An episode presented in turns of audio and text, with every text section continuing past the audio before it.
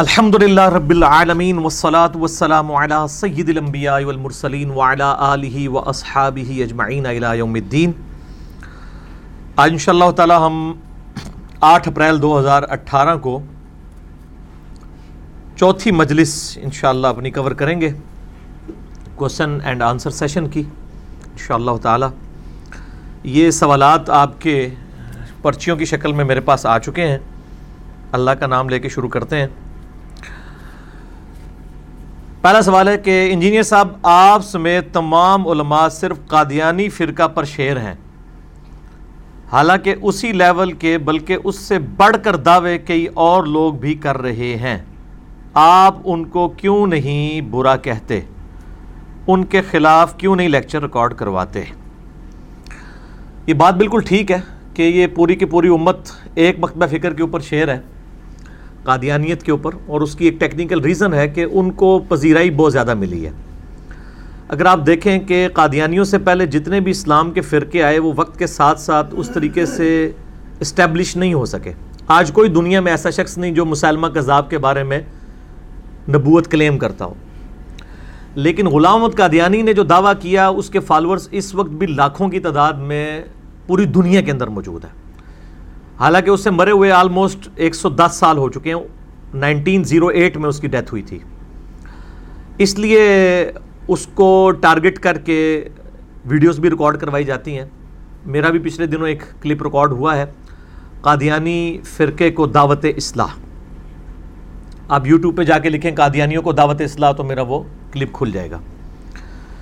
میرا وہ والا کلپ ہو یا اس کے علاوہ جتنے بھی کلپ ہوں، میں ہمیشہ اصول اور مبادی کے اوپر بات کرتا ہوں۔ میرا وہ کلپ ان تمام گمراہ فرقوں کو کور کرتا ہے، جو جو اس لیول کے جرائم کے اندر مبتلا ہے اس کے مقدمے میں ہی میں نے یہ بات کی تھی کہ جو شخص بھی نبی صلی اللہ علیہ وآلہ وسلم کے بعد کسی شخص کے بارے میں یہ کلیم کرے کہ اس کا کوئی اللہ کے ساتھ ڈیوائن تعلق ہے۔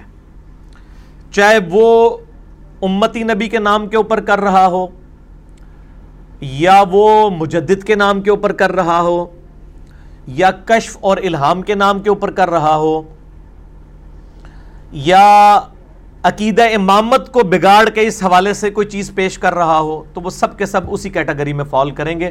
ہم اصول اور مبادی کے اوپر بات کرتے ہیں۔ تو اس میں ہر ایک بندے کا، کسی لوکلائز بندے کا نام لینے کی ضرورت نہیں ہوتی ہے۔ مجھے پتا ہے کہ انڈیا، پاکستان، بنگلہ دیش، افغانستان کی سرزمین اتنی زرخیز ہے، گمراہ کن عقائد کے لیے کہ یہاں تو ہر گلی محلے میں کوئی نہ کوئی دجال پیدا ہوا ہوا ہے، جو کہ اللہ تعالیٰ کے ساتھ اپنا تعلق کلیم کر رہے ہیں اور اس قسم کے لوکلائز دجالین جو ہیں وہ پاکستان میں بھرمار ہیں ان کی۔ ہمارا مسئلہ یہ ہے کہ ہم کسی کو اس طریقے سے بائی نیم مینشن کر کے ویڈیو ریکارڈنگ اس لیے نہیں کرواتے۔ کہ اس کی وجہ سے ان کو مشہوری مل جائے گی۔ بعض ایسے گمراہ کن عقائد رکھنے والے لوگ ہیں جو کسی ایک شہر تک ہی محدود ہیں، یا کسی ایک صوبے تک محدود ہیں۔ ان کے فالوور جو ہیں وہ سینکڑوں یا ہزاروں کی تعداد میں ہوں گے۔ لیکن جب ہم اس کو ویڈیو کے اندر لے کے آ جاتے ہیں، پھر دنیا کے لاکھوں نہیں، کروڑوں لوگوں کو اس گمراہی کے بارے میں پتا چل جاتا ہے۔ تو ان میں ایسے لوگ بھی ہوتے ہیں جن کو بچاروں کو چیزوں کا اتنا آئیڈیا نہیں ہوتا، وہ مزید کنفیوز ہو جاتے ہیں۔ اس لیے اصول اور مبادی پہ بات کر دی جاتی ہے۔ جو جو اس کیٹیگری میں فال کرتا ہے، جسے فٹ اسے گفٹ لہٰذا اگر کوئی کہتا ہے جی وہ جناب پنڈی کے اندر فلاں بندہ پیدا ہو گیا جی وہ جی کراچی میں فلاں نے کر دیے جی وہ فیصل آباد میں فلاں نے یہ کر دیا جی وہ لاہور کے اندر فلاں نے یہ کر دیا جی وہ جی دلی کے اندر کسی نے یہ کام کر دیا ہے جی اور وہ جی افغانستان کابل کے اندر کسی نے یہ کام کر دیا ہے جی وہ یہ دعوے کرتا ہے جی۔ تو یہ سارے لوکلائز لوگ ہیں۔ اگر آپ سمجھتے ہیں کہ کسی کا فتنہ انٹرنیشنل لیول کے اوپر پھیل گیا تو آپ رابطہ کریں، انشاءاللہ اس پہ ویڈیو ریکارڈ کروا دیں گے۔ لیکن اس کے لیے پہلی شرط یہ ہوگی کہ ایسے شخص کے یوٹیوب کے اوپر سبسکرائبرز کم از کم ایک لاکھ ہونے چاہیے۔ اگر یوٹیوب کے اوپر وہ دس سال سے اپنے گمراہ کن عقائد پھیلا رہا ہے اور بمشکل تین ہزار یا چار ہزار اس کے سبسکرائبر ہیں اور ہمارے سبسکرائبرز آلموسٹ ڈھائی لاکھ کے قریب ہونے والے ہیں اور یہ ڈھائی لاکھ دس سالوں میں نہیں ہے، یہ اسی ایک سال کے اندر ہی، ڈیڑھ سال کے اندر ہی آپ سمجھ لیں دو لاکھ پلس ایڈ ہوئے ہیں۔ اور انشاءاللہ میں تو بہت پہلے سے ہی فورس ہی کر رہا ہوں کہ آندہ چار پانچ سال میں یہ ملینز میں چلے جائیں گے انشاءاللہ تعالی۔ اور دنیا میں کسی بھی زبان کے اندر اسلام کے پوائنٹ آف ویو سے جو انٹرنیشنل دعوت ہے، وہ اللہ کے فضل سے ہمارے اس پلیٹ فارم اہل سنت باغ ڈاٹ کام، جو فرقہ واریت کی لانت سے بالا تر ہو کر اہل سنت کے منج پہ ہے، فرقے پہ نہیں۔ اس کا مقابلہ کوئی بھی کرنے کے لیے اس وقت نہیں ہے، تو انشاءاللہ مستقبل میں تو ویسے ہی کوئی نہیں ہوگا۔ سچائی کی طاقت ہی بہت ہوتی ہے۔ آپ حیران ہوں گے کہ کوئی فرقہ پیچھے نہیں ہے، کوئی فنڈنگ کرنے والا نہیں ہے، کوئی ایجنسی نہیں ہے پیچھے۔ ورنہ یہ ساری چیزیں ہوں تو پھر بندے کو بوس ملتا ہے نا۔ اگر ایک فرقے کا مولوی بولتا ہے تو اس کے آلریڈی کروڑوں ماننے والے اس فرقے کے موجود ہیں، وہ اس کو بوس دے دیتے ہیں۔ ہمارے تو سارے خلاف ہوئے ہوئے ہیں، اس کے باوجود دعوت پھیل رہی ہے، سچائی کی وجہ سے۔ اور اس حد تک پھیل رہی ہے کہ جو لوگ کٹر کٹر اتنے عرصے سے اپنے اپنے علماء کو لے کے بیٹھے ہوئے تھے، وہ علماء پریشان ہے لہٰذا جس کا دل کرتا ہے نا، وہ میرے خلاف پہلے بولتا ہے۔ اور وہ بولتے کیا ہیں؟ صرف گالیاں نکالتے ہیں، کوئی علمی رد نہیں کرتے۔ وہ کہتے ہیں، یار آپ نے یہ باتیں تو ٹھیک تھی لیکن آپ نے کیوں کر دی ہمارے بارے میں؟ تو اس کا علاج تو ہمارے پاس کوئی نہیں۔ میں نے پہلے بھی کہا، ہم اپنی آخرت کی فکر میں ہیں، لہٰذا ہمیں کسی کے ساتھ کوئی لینا دینا نہیں ہے۔ ہم اللہ تعالیٰ کے حضور قیام الدین کامیاب ہونا چاہتے ہیں کہ اللہ تعالیٰ ہمیں نہ پکڑ لے کہ آپ کو یہ سچی بات پتہ تھی، آپ نے لوگوں کو کیوں نہیں بتائی؟ لہٰذا یہ اس قسم کے جو لوگ ہیں تو ان کو مطلب ان پہ لیکچرز ریکارڈ کروانے کی ضرورت نہیں۔ میرا قادیانیت والا جو کلپ ہے، قادیانیوں کو دعوت اصلاح یوٹیوب پہ جا کے لکھے وہ کلپ آج کے بعد جتنے فتنے یا آج سے پہلے گزرے ہیں، اس حوالے سے کہ وہ اللہ اور بندے کا ڈائریکٹ تعلق مانتے ہیں۔ چاہے کشف کے نام پہ، الہام کے نام پہ، امتی نبی کے نام پہ، عقیدہ امامت کی بگڑی ہوئی شکل کے نام کے اوپر یہ کسی بھی اعتبار سے وہ سب کے سب اسی کیٹیگری میں فال کرتے ہیں۔ وہ میں اکثر یہ کہتا ہوں کہ غلامت کا دیانی نے شراب کو جو ہے وہ شراب کہہ کے پی لیا۔ باقی لوگ پی وہی شراب رہے ہیں، لیکن کہہ رہے ہیں نہیں، یہ انگوروں کا جوس ہے۔ اس لیے وہ ایک ٹکٹ میں دو مزے کر رہے ہیں کہ لوگ ان کی عزت بھی کر رہے ہیں اور ہزاروں لوگ انہیں ساتھ لگائے ہیں، وہ عشق رسول کے دعوے بھی ساتھ کر رہے ہیں۔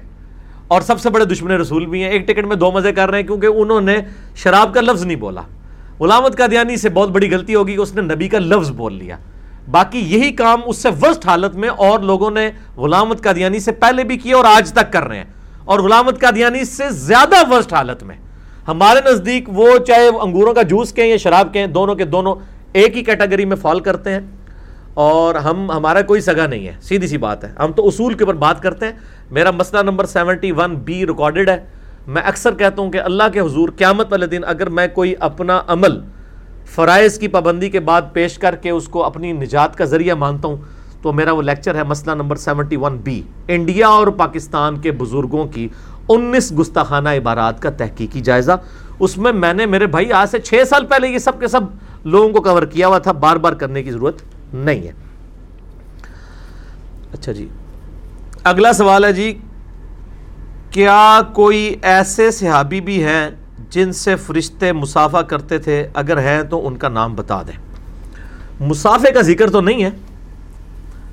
سلام کرتے تھے۔ یہ صحیح مسلم میں اوپر تلے دس حدیثیں ہیں۔ حج تمتو کے کانٹیکسٹ میں صحیح مسلم کھول کے دیکھ لیں۔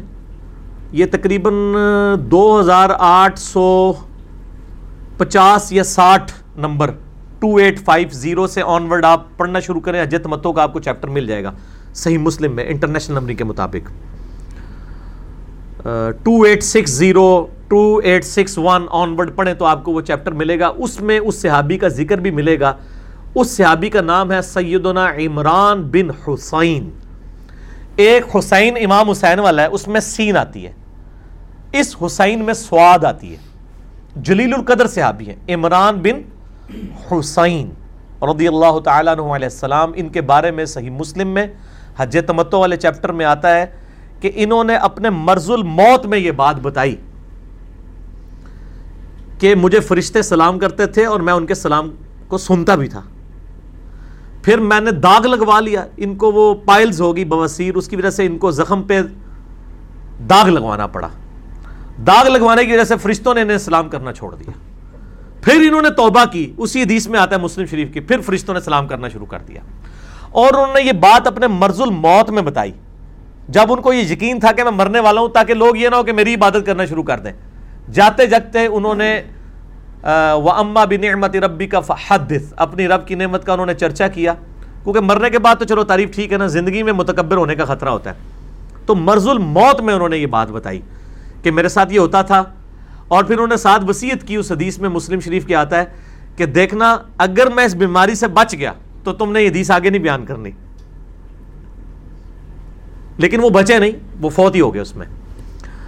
تو اس حدیث میں ہی وہ الفاظ موجود ہیں کہ اسی عمران بن حسین رضی اللہ تعالیٰ عنہ نے حضرت عمر فاروق رضی اللہ تعالیٰ عنہ پہ سخت کومنٹس دیے تھے۔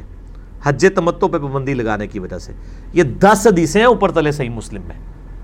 اور انہوں نے کہا کہ نبی الاسلام نے ہمیں حج تمتو کا حکم دیا۔ اس کے بعد نہ کوئی قرآن کی آیت نازل ہوئی، نہ نبی الاسلام نے اس چیز کو منسوخ کیا۔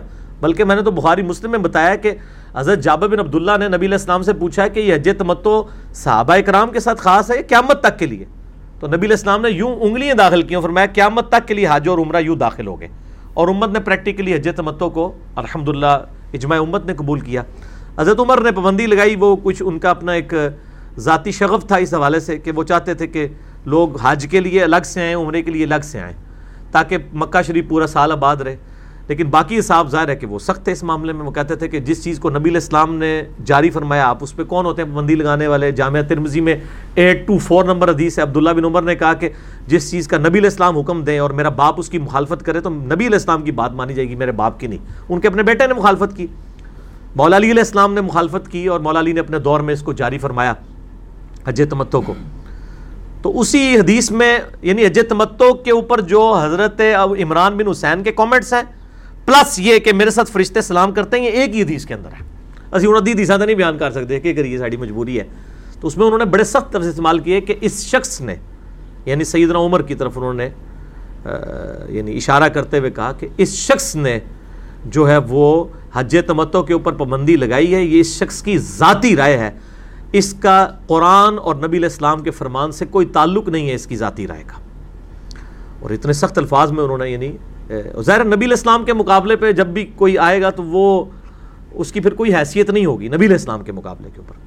اچھا یہ عمران بن حسین جو ہے نا، بڑے یعنی آپ سمجھ لیں، ان کا چونکہ ذکر خیر ہوا ہے، یہ یونیک آدمی ہے یہ عمران بن حسین وہی ہیں جن کے بارے میں بخاری اور مسلم میں آتا ہے کہ جب جنگ جمل کے بعد بسرا کلیئر کروایا حضرت علی رضی اللہ تعالیٰ نے، تو حضرت علی رضی اللہ تعالیٰ نے بسرے میں نماز پڑھائی۔ زہر کی نماز۔ تو تابی ہے مترف، ان کا نام ہے۔ میم، توئیں تو فا۔ انہوں نے وہ کہتے ہیں کہ میں اور عمران بن حسین یہی جن سے فرشتے سلام کرتے تھے، جن کو ہم دونوں حضرت علی کے پیچھے نماز پڑھ رہے تھے۔ بخاری اور مسلم دونوں میں حدیث موجود ہے۔ نماز والے چیپٹر میں تکبیرات کا بیان۔ آٹھ سو ساٹھ، آٹھ سو پینسٹھ نمبر کے قریب بخاری مسلم میں دونوں میں یہی نمبر ہے۔ ایٹ سکسٹی، ایٹ سیونٹی کے قریب آپ کو مل جائے گا۔ آپ چیپٹر انڈیکس میں پڑھ لینا، نماز میں تکبیرات کا بیان، بخاری میں بھی، مسلم میں بھی۔ اور ہمارا جو ریسرچ پیپر ہے نماز محمدی والا صلی اللہ علیہ وآلہ وسلم، اس کے پہلے صفحے پہ ریسرچ پیپر نمبر ایٹ پہ اس حدیث کے نمبر لکھے ہوئے ہیں، جس میں میں نے نوٹ لکھا ہے کہ نوٹ بنو میہ کے شریر گورنروں نے نماز میں تکبیرات چھوڑ دی تھی۔ تو حضرت ابو ریرا نے ان کو توجہ دلانے کے لیے نماز پڑھ کے بتائی۔ تو وہ ساری حدیثیں کٹھی ہیں۔ یہ عمران بن حسین نے جب حضرت علی کے پیچھے نماز پڑھی تو مترف تابی کہتے ہیں کہ جب سلام پھیرا تو عمران بن حسین نے میرا ہاتھ پکڑ کے کہا کہ آج علی نے ہمیں وہ نماز پڑھائی ہے جو ہم محمد رسول اللہ کے پیچھے پڑھا کرتے تھے، صلی اللہ علیہ وآلہ وسلم۔ اب یہ دور کون سا تھا؟ یعنی حضرت عثمان غنی رضی اللہ تعالیٰ کے دور کے بعد حضرت علی کا دور آیا۔ اس وقت تک نماز کی حالت بنو میہ کے گورنوں نے بگاڑ دی تھی۔ وہ پہلی تکبیر اونچی کہتے تھے۔ باقی تکبیرات انتقال جو ہے نا وہ امام کی کو ایکٹ کرنے کی وجہ سے کر رہے ہوتے تھے۔ تو حضرت علی نے اس سنت کو پھر دوبارہ جاری کیا۔ تو عمران بن حسین یہ وہ ہیں۔ انہوں نے کہا تھا کہ آج مجھے علی نے نبی کی نماز یاد کروا دی ہے۔ یہ وہی عمران بن حسین ہے رضی اللہ تعالیٰ عنہ۔ بلکہ صحیح بخاری میں اسی چیپٹر میں آپ کو ملے گا کہ عبداللہ ابن عباس کے پاس ایک شخص آیا، اس نے حضرت ابو ریرا کے پیچھے نماز پڑھی مکہ شریف میں۔ اور اس نے آ کے ابن عباس کو کہا کہ آج میں نے ایک ایسے احمق شخص کے پیچھے نماز پڑھی ہے جس نے چار رقتوں میں بائیس دفعہ اللہ اکبر کہا ہے۔ تو حضرت عبداللہ ابن عباس کو غصہ آیا، انہوں نے کہا، تیری ماں تجھے روئے، یہ تو ابو القاسم کی سنت ہے، تو اس کو احمق کہہ رہا ہے۔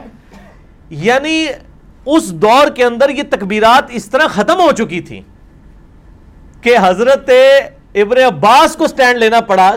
کہ ابو حریرہ جب نماز پڑھا کے بائیس تکبیرات پڑھ رہے ہیں، تو وہ تابعی کی آپ ذرا کانفیڈنس لیول دیکھیں کہ اس کو ایک تو علم کوئی نہیں ہے، وہ ان کو احمد کہہ رہا ہے۔ اس لیے کہ اس نے تو دیکھے ہی تھا۔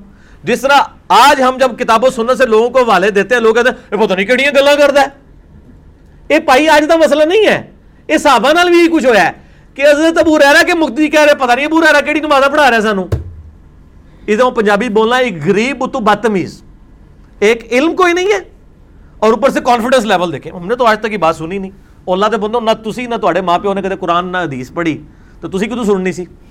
جنہ دی تقریرا تسی سنتے رہو انہوں نے بھی قرآن حدیث نہیں سی آندا۔ تو یہ جو ہم پہ کرتا ہے نا نئی نئی باتیں کرتا ہے، یہ سب کچھ ہوا ہے صحابہ کے ساتھ۔ اور بلکہ بخاری، مسلم میں انہی حدیث میں آتا ہے، حضرت ابو ریرا نے باقاعدہ آل امیہ کے سامنے نماز پڑھی، حضرت میر معاویہ رضی اللہ تعالیٰ کے دور کے اندر۔ جب مروان حکمران بنا کے بھیجا گیا۔ اور انہوں نے بلند آواز سے تکبیرات کی اور کہا کہ میں تم سب سے زیادہ نبی علیہ السلام کی جو ہے نماز سے واقف ہوں۔ نبی علیہ السلام اپنی وفات تک اسی طرح نماز پڑھتے تھے کہ ہر اٹھک بیٹھک پہ اللہ اکبر کہتے تھے، سوائے رکوع سے اٹھتے وقت سمی اللہ علیہ حمیدہ، ربنا لک الحمد۔ اور انہوں نے کہا، اللہ کی قسم، مجھے سب سے زیادہ نماز آتی ہے جتنے تم لوگ ہو۔ نبی علیہ السلام وفات تک ایسے نماز پڑھتے رہے۔ یعنی انہوں نے یہ بتایا کہ منسوخ نہیں ہوگی تکبیرات۔ یہ تو حضرت علی نے ایسی پھر یہ تکبیرات جاری کی کہ امت نے ایکسیپٹ کیا۔ حتیٰ کہ امام ترمزی جب یہ حدیثیں لے کے آئے ہیں نا، تکبیرات والی، تو انہوں نے پھر لکھا کہ امت کا اتفاق ہے کہ حضرت ابو بکر، حضرت عمر، حضرت عثمان، حضرت علی اور تابعین اس چیز کے قائل ہیں کہ تکبیرات انتقالات کہی جائیں گی۔ اب بندہ پڑھتا ہے کہ یار یہ کون سی ایسی چیز ہے جو جس کے قائل ہوئے ہوئے ہیں؟ کیا اس کے مخالفین بھی آتے تو پھر ہر گل دے پیچھے ہر گل دے وچ ایک گل ہوندی ہے وہی اصل گل ہوندی ہے وہ انجینئر صاحب دستے ہیں انہوں نے بتا دی کہ یہ بات تھی اب دیکھیں بات کہاں سے کہاں گئی عمران بن حسین تھے اتنے ہی رہ گئے تو کتنے مسئلے وچوں نکلے اے مجلس دی برکات ہوندی ہے مجلس اس کو کہتے ہیں آپ گھڑی دائیں ہاتھ میں کیوں باندھتے ہیں میری مرضی کیا الٹے ہاتھ میں باندھنا گناہ ہے نہیں میرے بھائی میرے تو سینکڑوں لیکچر الٹے ہاتھ میں بھی گھڑی باندھ کے تھے اور میں نے باقاعدہ اس کے اوپر رجوع بھی کیا تھا کہ میں اب دائیں ہاتھ میں کیوں باندھ رہا ہوں پچھلے تقریباً تین سال سے، اگست دو ہزار پندرہ سے، کہ مجھے ایک بھائی نے ای میل کی کہ بھی نبی علیہ السلام اپنا ہر پسندیدہ کام دائیں طرف سے شروع کرتے تھے، آپ اپنی انگوٹھی بھی، مور نبوت بھی، جو وہ مور لگائی جاتی تھی جس پہ محمد رسول اللہ لکھا ہے، وہ اپنے دائیں ہاتھ پہ باندھتے تھے۔ تو گھڑی کو بھی دائیں ہاتھ پہ باندھنا، اور پھر میں نے کئی غیر مسلموں کو دیکھا، جب وہ مسلمان ہوئے تو انہوں نے دائیں ہاتھ پہ گھڑی باندھنا شروع کر دی۔ تو مجھے یہ چیز اٹریکٹ فل لگی، ایک یعنی مسلمان والا معاملہ۔ اور پھر پریکٹیکلی بھی نماز میں ہاتھ باندھتے وقت کمفرٹیبل ہے۔ کیونکہ اگر یہ موٹی موٹی جو گھڑیاں یہاں باندھی ہوتی ہیں، جب آپ ہاتھ رکھتے ہیں نا، تو وہ یہ دائیں ہاتھ کے نیچے وہ آ جاتی ہے۔ لیکن یہ گھڑی جو ہے نا، وہ اس طرح رہتی ہے اور اس کا بڑا فائدہ بھی ہوتا ہے کہ بعض اوقات آپ جو ہے وہ خیال بھی رکھ لیتے ہیں اس حوالے سے کہ جماعت کھڑنے میں ٹائم کتنا رہ گیا۔ اور نبی علیہ السلام کی یہ سنت ہے۔ ابو دو ترمزی میں موجود ہے کہ نبی علیہ السلام نماز پڑھنے کے دوران بغیر گردن ہلائے ادھر ادھر دیکھ لیا کرتے تھے۔ یہ جائز ہے اگر ضرورت کے تحت آپ کو دیکھنا پڑے۔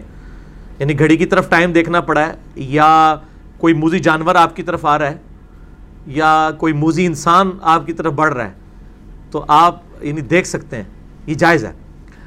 تو اس طریقے سے نماز کے دوران قیام کی حالت میں آپ گھڑی کو بھی دیکھ سکتے ہیں۔ اگر دائیں ہاتھ پہ باندھی ہوگی تو دیکھنا بھی آپ کے لیے آسان ہو جائے گا۔ باقی یہ کہ صحیح بخاری میں ہے کہ اما عائشہ کہتی ہیں کہ نبی علیہ السلام اپنے پسندیدہ کاموں کو دائیں طرف سے شروع کرتے تھے، بائیں ہاتھ پہ بھی گھڑی باندھنا جائز ہے۔ یہ کوئی دین کا وہ مسئلہ نہیں کہ اس کے اوپر کوئی فتویٰ لگا دیا جائے۔ مسلم شریف میں ایک حدیث ہے کہ نبی علیہ السلام نے اپنے بائیں ہاتھ کی انگلی میں ایک دفعہ انگوٹھی پہنی تھی۔ ہے ایک دفعہ ہی ہے۔ آپ کا عمومی عمل دایاں ہاتھ ہی ہے۔ جیسے آپ کا عمومی عمل اونچی آواز میں جنازہ پڑھنا نہیں، پست آواز میں ہے۔ لیکن کبھی کبھار آپ نے اونچی آواز میں بھی جنازہ پڑھا ہے یہ جواز ہے۔ اس طرح الٹے ہاتھ میں بھی انگوٹھی باندھی ہے پہنی ہے، یہ جواز ہے، بالکل ٹھیک ہے۔ آپ پہنے جائز ہے۔ گھڑی بھی پہنے جائز ہے۔ لیکن عمومی عمل آپ کا دائیں ہاتھ پہ ہے۔ اسی پہ ہم نے قیاس کیا، کتاب و سنت، اجماع امت کی روشنی میں قیاس ہو سکتا ہے۔ آپ علماء کے ساتھ پبلکلی مناظرہ کر کے حق کی آواز کیوں بلند نہیں کرتے؟ کیا مناظرہ کرنا حرام ہے؟ پبلکلی میرے بھائی حق کی آواز تو بلند کر دی ہے۔ ضروری ہے کہ اب کسی کے ساتھ جا کے ہاتھا پائی کرنی شروع کر دیں۔ جب ہم نے یوٹیوب پہ ویڈیوز چڑھا دی ہیں اور لاکھوں کروڑوں تک بات پہنچ گئی، یہ کافی ہے۔ مناظرہ کرنے کا کوئی فائدہ نہیں ہونا۔ اس کی وجہ یہ ہے کہ جتنے بھی علماء ہیں، یہ اپنے اپنے مکتبہ فکر کے گول کیپرز ہیں۔ گول کیپر کبھی بھی اپنے پول کے اندر فٹ بال نہیں پھینکے گا۔ آپ جو مرضی کر کے دیکھ لیں، انہوں نے کبھی بات قبول نہیں کرنی۔ اس لیے میرا شروع سے یہ موقف ہے، پہلے دن سے میں مناظروں کے خلاف ہوں۔ مناظرہ حرام نہیں، جائز ہے۔ کر سکتے ہیں۔ اور علماء کر رہے ہیں، ماشاءاللہ، ان کو آپس میں کرنے دیں۔ ہمیں بیچ میں کیوں گھسیٹتے ہیں؟ ہمیں پتا ہے کہ کسی مناظرے کا کبھی اینڈ رزلٹ یہ نکلا ہے کہ مناظرے کے بعد دوسرا بندہ کہتا ہو کہ ہاں جی میں آج سے رف الدین شروع کرتا ہوں۔ میں قائل ہو گیا ہوں آپ کی بات کا۔ اگر کوئی پہلے یہ رزلٹ نکلتے رہے ہیں تو ہم بھی کرنے کے لیے تیار ہیں۔ لیکن اس کا کوئی رزلٹ نہیں نکلنا الٹا نقصان ہوگا۔ تو ہم دعوت حق کے حوالے سے شروع سے ہی، پہلے دن سے یہی سٹانس ہے۔ دو ہزار آٹھ سے جب سے یعنی لیکچرز دینے شروع کریں کیے ہیں آج تک کہ مناظرے کی بجائے آپ اپنے پوائنٹ آف ویو کو علمی طریقے سے پبلک کے سامنے رکھ دیں۔ باقی پبلک پھر خود فیصلہ کرے گی۔ عوام کی عدالت میں اپنا مقدمہ لے کے جائیں، کیونکہ عوام جو ہے نا وہ کسی کی خاص نہیں ہوتی ہے۔ اس کو جو بات، حق بات پتہ چلتی ہے، وہ قبول کر لیتی ہے۔ اس لیے ہمیں عوام سے امید ہے، اس لیے ہم یہ حق کی آواز اس طریقے سے بلند کرنے کے حق میں نہیں ہے۔ بعض علماء آپ کے کلپ سیاق و سباق سے ہٹا کر بدنام کر رہے ہیں۔ آپ بھی یہی حربہ استعمال کریں۔ کیونکہ محبت اور جنگ میں سب کچھ جائز ہوتا ہے۔ واہ۔ دیکھو نا ایسا بھی سوال ہے۔ کتنے سونے سونے سوال ہیں۔ اس سے میں پہلے ایک سوٹا لا لا یہ کوئی حدیث نہیں ہے کہ محبت اور جنگ میں سب کچھ جائز ہے۔ البتہ بخاری مسلم ایک حدیث ہے کہ جنگ کے دوران یعنی جنگ دھوکے کا نام ہے۔ یہ حدیث ہے۔ یعنی جنگ کے دوران۔ تو ہماری تو کسی سے جنگ ہی نہیں ہے میرے بھائی۔ ہمارے تو علمی اختلاف ہے۔ جنگ تو ہے ہی نہیں کسی کے ساتھ۔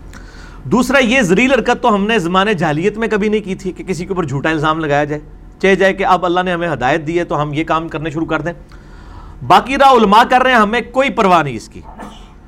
میرے نبی علیہ السلام کے خلاف پچھلے سو سالوں میں ساٹھ ہزار کتابیں لکھی گئی ہیں اور انہی سو سالوں میں سب زیادہ اسلام تیزی سے پھیلا ہے۔ مسلمانوں نے ساٹھ ہزار کتابوں کے ساٹھ کتابوں کے بھی جواب نہیں دیے بلکہ نبی علیہ السلام کی تعلیمات لوگوں کے سامنے رکھی ہیں۔ ہم بھی کسی کا جواب نہیں دیں گے۔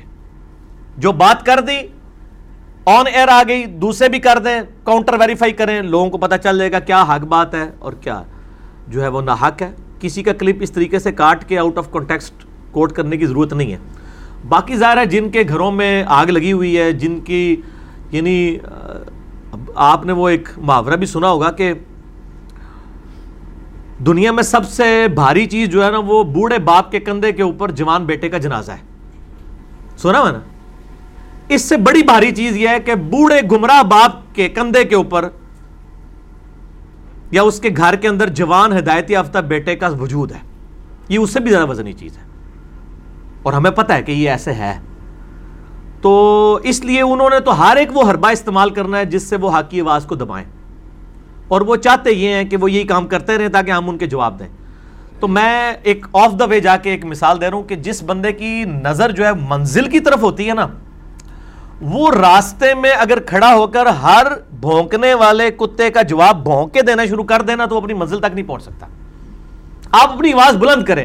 اتنی بلند حق کی آواز ہوگی کہ خود بخود یہ باطل باتیں دب جائیں گی۔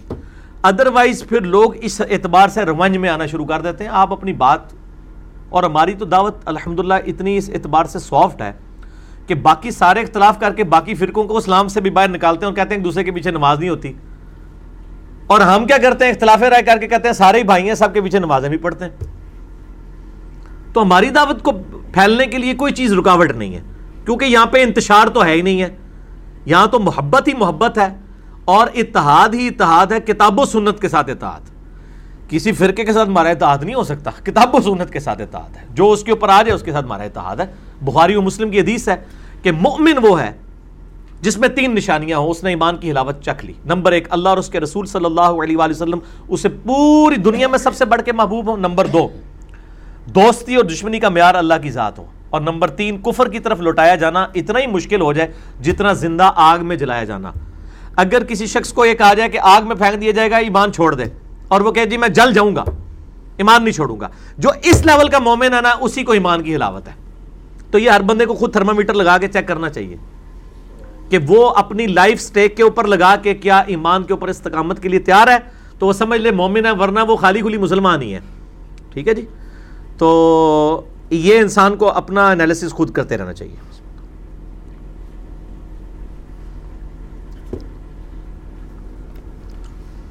اللہ تعالیٰ نے جس عمل پر ثواب دینے کا وعدہ کیا ہے، تو اللہ اپنا وعدہ پورا کرے گا، اور جس عمل پر صدا دینے کا وعدہ کیا ہے، اس میں اللہ کو تو اختیار ہے۔ ایکسپلین کر دیں۔ ٹھیک ہے، یہ انہوں نے لکھا ہے اسلسلت السحیہ چودہ سو نو۔ یہ اختیار اسلسلت السحیہ سے بہت پہلے قرآن میں ہے۔ سورہ النساء کی آیت نمبر 48 میں اور 116 میں کہ نبی صلی اللہ علیہ وآلہ وسلم کے ذریعے اللہ تعالیٰ نے امت تک یہ بات پہنچا دی ہے کیٹاگوریکل مینشن کر دی ہے۔ کیا؟ ان اللہ لا یغفر و یشرک بھی بے شک اللہ تعالیٰ اس گناہ کو کبھی معاف نہیں کرے گا۔ کہ اس کے ساتھ کسی قسم کا شرک کیا گیا۔ وہ یغفر ما دون اس کے علاوہ جتنے گناہ ہیں جس کے لیے چاہے گا معاف کر دے گا۔ وہ تو اس نے کہا ہوا ہے کہ میں جب چاہوں جس کے لیے معاف کر دوں گا، لیکن جس کے لیے چاہوں گا، یہ رول نہیں ہے۔ کیا آج کے دور میں کوئی یہ کلیم کر سکتا ہے کہ یار میں یہ کام کر لوں، خیر اللہ تعالیٰ کو تو اختیار ہے، مجھے معاف کر ہی دے گا۔ نہ۔ صحیح بخاری میں حدیث ہے کہ ایک عورت تھی، بڑی نیک عورت، لیکن اس نے ایک بلی کو بھوکا پیاسا قید کر دیا اور اس کی وجہ سے وہ بلی مر گئی اور نبی علیہ السلام فرماتے ہیں کہ وہ عورت اس کی وجہ سے آگ میں جل رہی ہے۔ یہ تو لوگ کہتے ہیں کہ اللہ تعالیٰ چاہے تو چھوٹی سی نیکی پہ بخش دے گا، تو اللہ تعالیٰ چاہے تو چھوٹے سے گناہ پہ پکڑ بھی لے گا۔ یہ بھی تصویر کا دوسرا رخ ہے۔ اسی لیے اللہ تعالیٰ نے فرمایا نا صورت الحجن میں، نبی عبادی انی ان الغفور الرحیم۔ اے نبی علیہ السلام، میرے بندوں کو یہ بتا دیجیے کہ بے شک میں بخشنے والا مہربان ہوں۔ لیکن میرا عذاب جو ہے وہ بھی شدید عذاب ہے۔ ٹھیک ہو گیا؟ یعنی دونوں تصویر کے رخ بتانے ہیں، ایک نہیں بتانے ہیں کہ بہت غفور الرحیم ہے۔ دونوں چیزیں کٹھی آئی ہیں۔ اللہ فرماتے ہیں، ہم نے ہوا اور آدم کو نفس وحدہ سے پیدا کیا ہے۔ اکثر علماء فرماتے ہیں کہ ہوا کو آدم کی پسری سے پیدا کیا گیا۔ یہ کیسے ممکن ہے؟ یہ ہے قرآن حکیم میں، میرے بھائیوں اللہ تعالیٰ نے سورت النساء کے شروع میں ارشاد فرمایا اعوذ باللہ من الشیطان الرجیم، بسم اللہ الرحمن الرحیم۔ سورت النساء، آیت نمبر سٹارٹ کیا ہے۔ یا ایوہ الناس اتقو ربکم الذی خلقکم من نفس واحدہ۔ اے لوگو، اس رب کا تقوی اختیار کرو جس نے تمہیں ایک جان سے پیدا کیا وہ خالہ کا منہا زوجہا۔ اور اسی جان سے اس کا جوڑا بنایا۔ یہ تو قرآن میں بھی آیا ہے کہ ایک آدم سے تمہیں پیدا کیا اور آدم کا جوڑا آدم میں سے بنایا۔ وہ بسا بن ہما پھر ان دونوں سے بسا دیے رجالن کثیر و کثرت کے ساتھ جو ہے وہ مرد اور عورتیں۔ اللہ تعالیٰ مارا اس رب کی عبادت کرو، جس نے ایک جان سے تمہیں پیدا کیا، اسی جان سے اس کا جوڑا بنایا۔ یعنی بخاری مسلم میں پھر ڈیٹیل آئی ہے کہ آدم علیہ السلام کی پسلی سے اما ہوا پیدا ہوئی اور پھر ان کے جوڑے سے آگے چلا۔ اب اس کی ڈیٹیل ہمیں نہیں، بلکہ اسرائیلی روایات میں ملتی ہے، ملتا ہے کہ صبح کے وقت ایک جوڑا پیدا ہوتا تھا۔ ایک شام کے وقت، جو صبح کے وقت جوڑا ہوتا تھا، اس کا جو میل تھا، وہ شام والی کی فیمیل کے ساتھ اس کی شادی ہوتی تھی، شام والی کی کہ میل کی صبح کے فیمیل کے ساتھ، اس وقت ظاہر ہے وہ شریعہ کام اس طرح نہیں تھے۔ اگلی شریعتوں میں تو یہ بھی تھا کہ آپ ایک مرد دو بہنوں کو بھی عقد میں رکھ سکتا تھا۔ حضرت یوسف علیہ السلام کی والدہ اور باقی بھائیوں کی والدہ دونوں بہنیں تھیں آپس میں، دونوں حضرت یعقوب علیہ السلام کی عقد میں تھی ہماری شریعت میں سے حرام کر دیا گیا۔ تو اس وقت آدم علیہ السلام جب پیدا ہوئے، اس وقت اللہ تعالیٰ نے اس کی اجازت رکھی تھی، لیکن اس میں بھی کراس میچ رکھا ہوا تھا۔ اور کابیل حابیل کے قتل کا معاملہ بھی اسی کے ساتھ اس کو جوڑا جاتا ہے۔ چونکہ یہ اسرائیلی روایات ہیں، ان کی ہم نہ تصدیق کر سکتے ہیں، نہ تقریب کر سکتے ہیں۔ دونوں طرف بات جا سکتی ہے۔ صحیح بخاری میں حدیث ہے کہ اسرائیلی روایات آئیں، نہ ان کو جھوٹا کہو اور نہ ان کی تصدیق کرو۔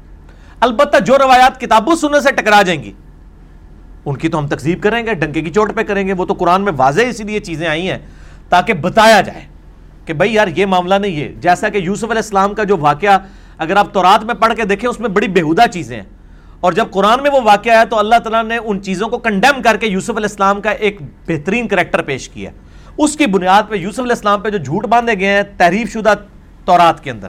علماء نے ظاہر تعریف کی ہے۔ ہم ان کو کنڈیم کریں گے۔ لیکن جہاں پہ ہمارے پاس کوئی نالج نہیں ہے تو ہم نہیں کریں گے۔ اس کمپیرزن کو اگر کسی نے پڑھنا ہے نا تو مولانا مدودی رحمہ اللہ کی تفیم القرآن پڑھیں، انہوں نے کمال کر دیا ہے۔ سورہ یوسف کی تفسیر میں انہوں نے تورات کا سورہ یوسف کا بیان جو ہے، حضرت یوسف علیہ السلام کی بایوگرافی اور قرآن کو کمپیئر کیا ہے۔ اور یہ کمپیرزن اتنا حسین ہے کہ ڈاکٹر اسرار صاحب کی ویڈیو ریکارڈڈ ہے بیان القرآن میں، سورہ یوسف کی تفسیر میں، کہ میری زندگی جس نے قرآن کی طرف بدلی، وہ تفیم القرآن میں سورہ یوسف کی تفسیر تھی مولانا مدودی کی۔ اس کی ایسے ڈاکٹر اسرار صاحب قرآن کے ٹریک پہ آئے ہیں۔ جس نے پوری دنیا میں قرآن کی آواز اٹھائی ہے، اس کی قرآن کی طرف آنے کا شغف جو چیز بنی ہے، وہ سورہ یوسف کی تفسیر ہے، مولانا مدودی کی تفیم القرآن۔ وہ آپ پڑھ کے دیکھیں۔ اچھا جی۔ عورتوں کے جسم کے بال اکھیڑنا، خصوصاً ٹانگوں پر سے پلاسٹر چپکا کر کھینچ دینا۔ یار، یہ عورتوں سے پوچھیں، یہ رکھتے ہیں، کیوں کرتی ہیں یہ؟ میڈیکلی بھی یہ چیزیں غلط ہیں۔ باقی یہ جو پبلک میں مشہور ہے نا کہ عورتیں غیر ضروری بال جو ہیں، وہ صرف ان کو مونڈ نہیں سکتی، ریزر کے ذریعے، غلط ہے۔ مسئلہ نمبر میرا تھرٹی ٹو ریکارڈڈ موجود ہے کہ جو آپ نے غیر ضروری بال مرد و عورت کے وہ جو ہے ہیئر ریموونگ کریم سے بھی ریموو کر سکتے ہیں، اکھیڑ بھی سکتے ہیں موڑ بھی سکتے ہیں، یہ ساری اجازت۔ باقی جو اس کے علاوہ کے بال ہیں، ان کے اوپر کوئی حرمت نہیں آئی ہے کہ وہ بال اکھیڑنا کوئی گناہ ہے۔ لیکن ضرورت نہیں ہے، یہ انہوں نے خام خواہ اپنے لیے مصیبت ڈالی ہوئی ہوتی ہے۔ اور پھر میڈیکلی کئی ایشوز ان کے سامنے آتے ہیں، اس لیے ان چیزوں کو منع ہی کرنا چاہیے۔ علی بھائی، میرا سوال یہ ہے کہ اگر امام کہہ دے کہ آپ میرے پیچھے نماز نہ پڑھیں، تو کیا کرنا چاہیے؟ تو آپ میرے بھائی، یہ کریں کہ آپ وہاں پہ جتنی پبلک ہے، ان کو بتائیں کہ یہ امام صاحب کہتے ہیں میرے پیچھے نماز نہ پڑھو۔ اور میں پڑھنا چاہتا ہوں، تو آپ میری مدد کریں، کیونکہ مسجد تو اللہ کی ہے۔ وہ جیسا کہ بخاری میں حدیث آتی ہے کہ نبی علیہ السلام نے فرمایا کہ اگر کسی کو کوئی پڑوسی تنگ کرے نا، تو اپنے گھر کا سامان نکال کے باہر رکھ دے۔ جو بھی جلتا ہوا پوچھے اس کو کہ میں اپنے پڑوسی کی وجہ سے یہ یہ مجھے تنگ کرتا ہے۔ تو پھر عوام خود ٹھیک کر لے گی۔ تو یہاں بھی ہوا، ہمارے وہ بھائی ہیں، ان کو ایک عالم دین، حنفی عالم دین، حنفی دیوبندی تھے۔ ان کا، یار تھی ساری مسیحی کیوں نہیں چھڑ دینا یار تھی سارے پیچھے کیوں نماز پڑھ دو جاؤ فلانی مسجد جاؤ۔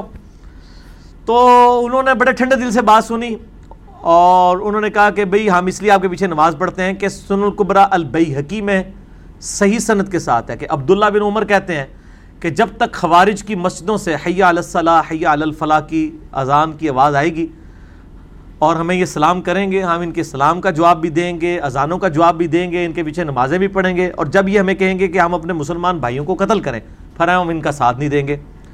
تو اگر خوارج کے ساتھ یہ اس نے سلوک ہو سکتا ہے تو ہم تو آپ کو خارجی بھی نہیں سمجھتے اہل سنت کا ہی ایک آف شوٹ سمجھتے ہیں۔ تو جب تک آپ حیا الصلاح حیا الفلاح اپنی مسجدوں سے کہتے رہیں گے، ہم آپ کے پیچھے نمازیں پڑھتے رہیں گے کیونکہ ہم نے عبداللہ بن عمر کے پیچھے چلنا ہے۔ وہ کہتے ہیں، یار تو رکے گان سمجھائیے۔ تو ہم ہر بات کا جواب دلیل کے ساتھ دیں گے۔ کہ جو آپ کو کہتا ہے، میرے پیچھے نماز نہ پڑھو، اس کو کوئی بھی عبداللہ بن عمر تو کہہ رہے ہیں کہ خوارج کے پیچھے بھی پڑھنی ہے۔ تو اس کا ایک ہی حال ہے کہ آپ اپنی مسجد سے اذان دینی چھوڑ دیں۔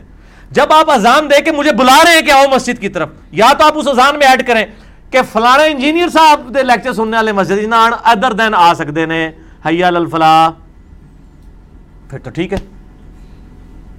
جیسا کہ صحیح بخاری میں ہے کہ جمعے والے دن نبی علیہ السلام نے ایک دفعہ کیا ہوا، بارش شروع ہو گئی۔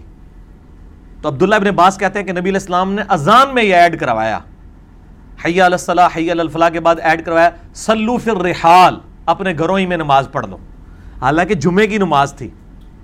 کتنی تاکیدی نماز ہے۔ صحیح مسلم میں حدیث ہے کہ جو تین جمعے مسلسل چھوڑ دے، اللہ اس کے دل پہ مور لگا دے گا۔ لیکن نبی علیہ السلام نے بارش کی وجہ سے اتنا ریگارڈ کیا، اتنا لوگوں کو انٹرٹین کیا کہ کہا کہ جمعے کی نماز اب گھاری پڑھ لو یعنی گھر زور کی نماز پڑھی جائے گی۔ جمعہ پڑھنے کے لیے مسجد میں نہ ہو بارش کی وجہ سے۔ تو باقی نمازیں تو بہت چھوٹی ہیں۔ جمعہ تو مسلمانوں کی پبلک گیدرنگ ہے ہفتہ وار۔ مستقبل کا لائے عمل تیار کرنے کے لیے ایک جماعتی زندگی کے اندر۔ لیکن نبی علیہ السلام نے اس میں بھی ایکسیپشن دے دی۔ تو یہ اتنی تو سنت ہے، آپ اسی پہ ہی اجتہاد کرتے ہوئے نا قیاس کر لیں۔ چونکہ آپ میں قیاس بہت زیادہ ہے نا، کہ آپ اپنی اذان میں یہ ایڈ کر لیں کہ جی جو فلاں لوگ ہیں جو کتاب و سنت پہ چلنے والے ہیں اور جو بخاری اور مسلم میں لکھے ہوئے سنت کے طریقے کے مطابق نماز پڑھتے ہیں، وہ ہماری مسجد میں نہ آئیں۔ ہماری مسجد میں وہی لوگ آئیں جو ہمارے بزرگوں کے لکھے ہوئے طریقے کے مطابق نماز پڑھتے ہیں۔ تو بس پھر ٹھیک ہے، اگر آپ میں اتنی ضرورت ہے، جب آپ اتنی ضرورت کریں گے، تو پھر انشاءاللہ ہم اس پہ غور و تفکر شروع کر دیں گے۔ نماز جنازہ اور عام نماز کا درود ایک ہی ہے اللہ تعالیٰ اللہ تعالیٰ کوئی نہیں، میرے بھائی، درود ایک ہی ہے۔ درود ابراہیمی یا اس کا پہلا حصہ اللہ صلی علی محمد و علی محمد۔ یہ درود آپ نے قنوت وطر میں بھی پڑھنا ہے، دعائے قنوت کے بعد۔ نماز جنازہ کی بھی دوسری تکبیر کے بعد پڑھنا ہے۔ اور اس کے علاوہ نبی علیہ السلام کے صحابہ کرام کے بارے میں آتا ہے، مسند امام احمد میں، مولالی کے بارے میں، کہ جب بھی وہ تقریر شروع کرتے تھے تو حمد و صلاح کے بعد شروع کرتے تھے۔ دروشی پہ میرا مسئلہ نمبر 56 دیکھ لیں۔ میں نے آٹھ مواقع بتائے ہیں، جن مواقع پہ سنت ہے دروشری پڑھنا۔ مسجد میں داخل ہوتے وقت بھی دروشی پڑھنا سنت ہے۔ تو یہ الگ الگ کوئی نہیں ہے، انہوں نے الگ الگ بنا دیے میں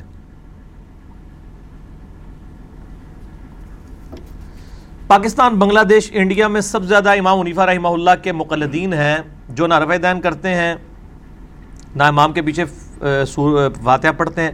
ان کی نمازیں کیسی ہیں؟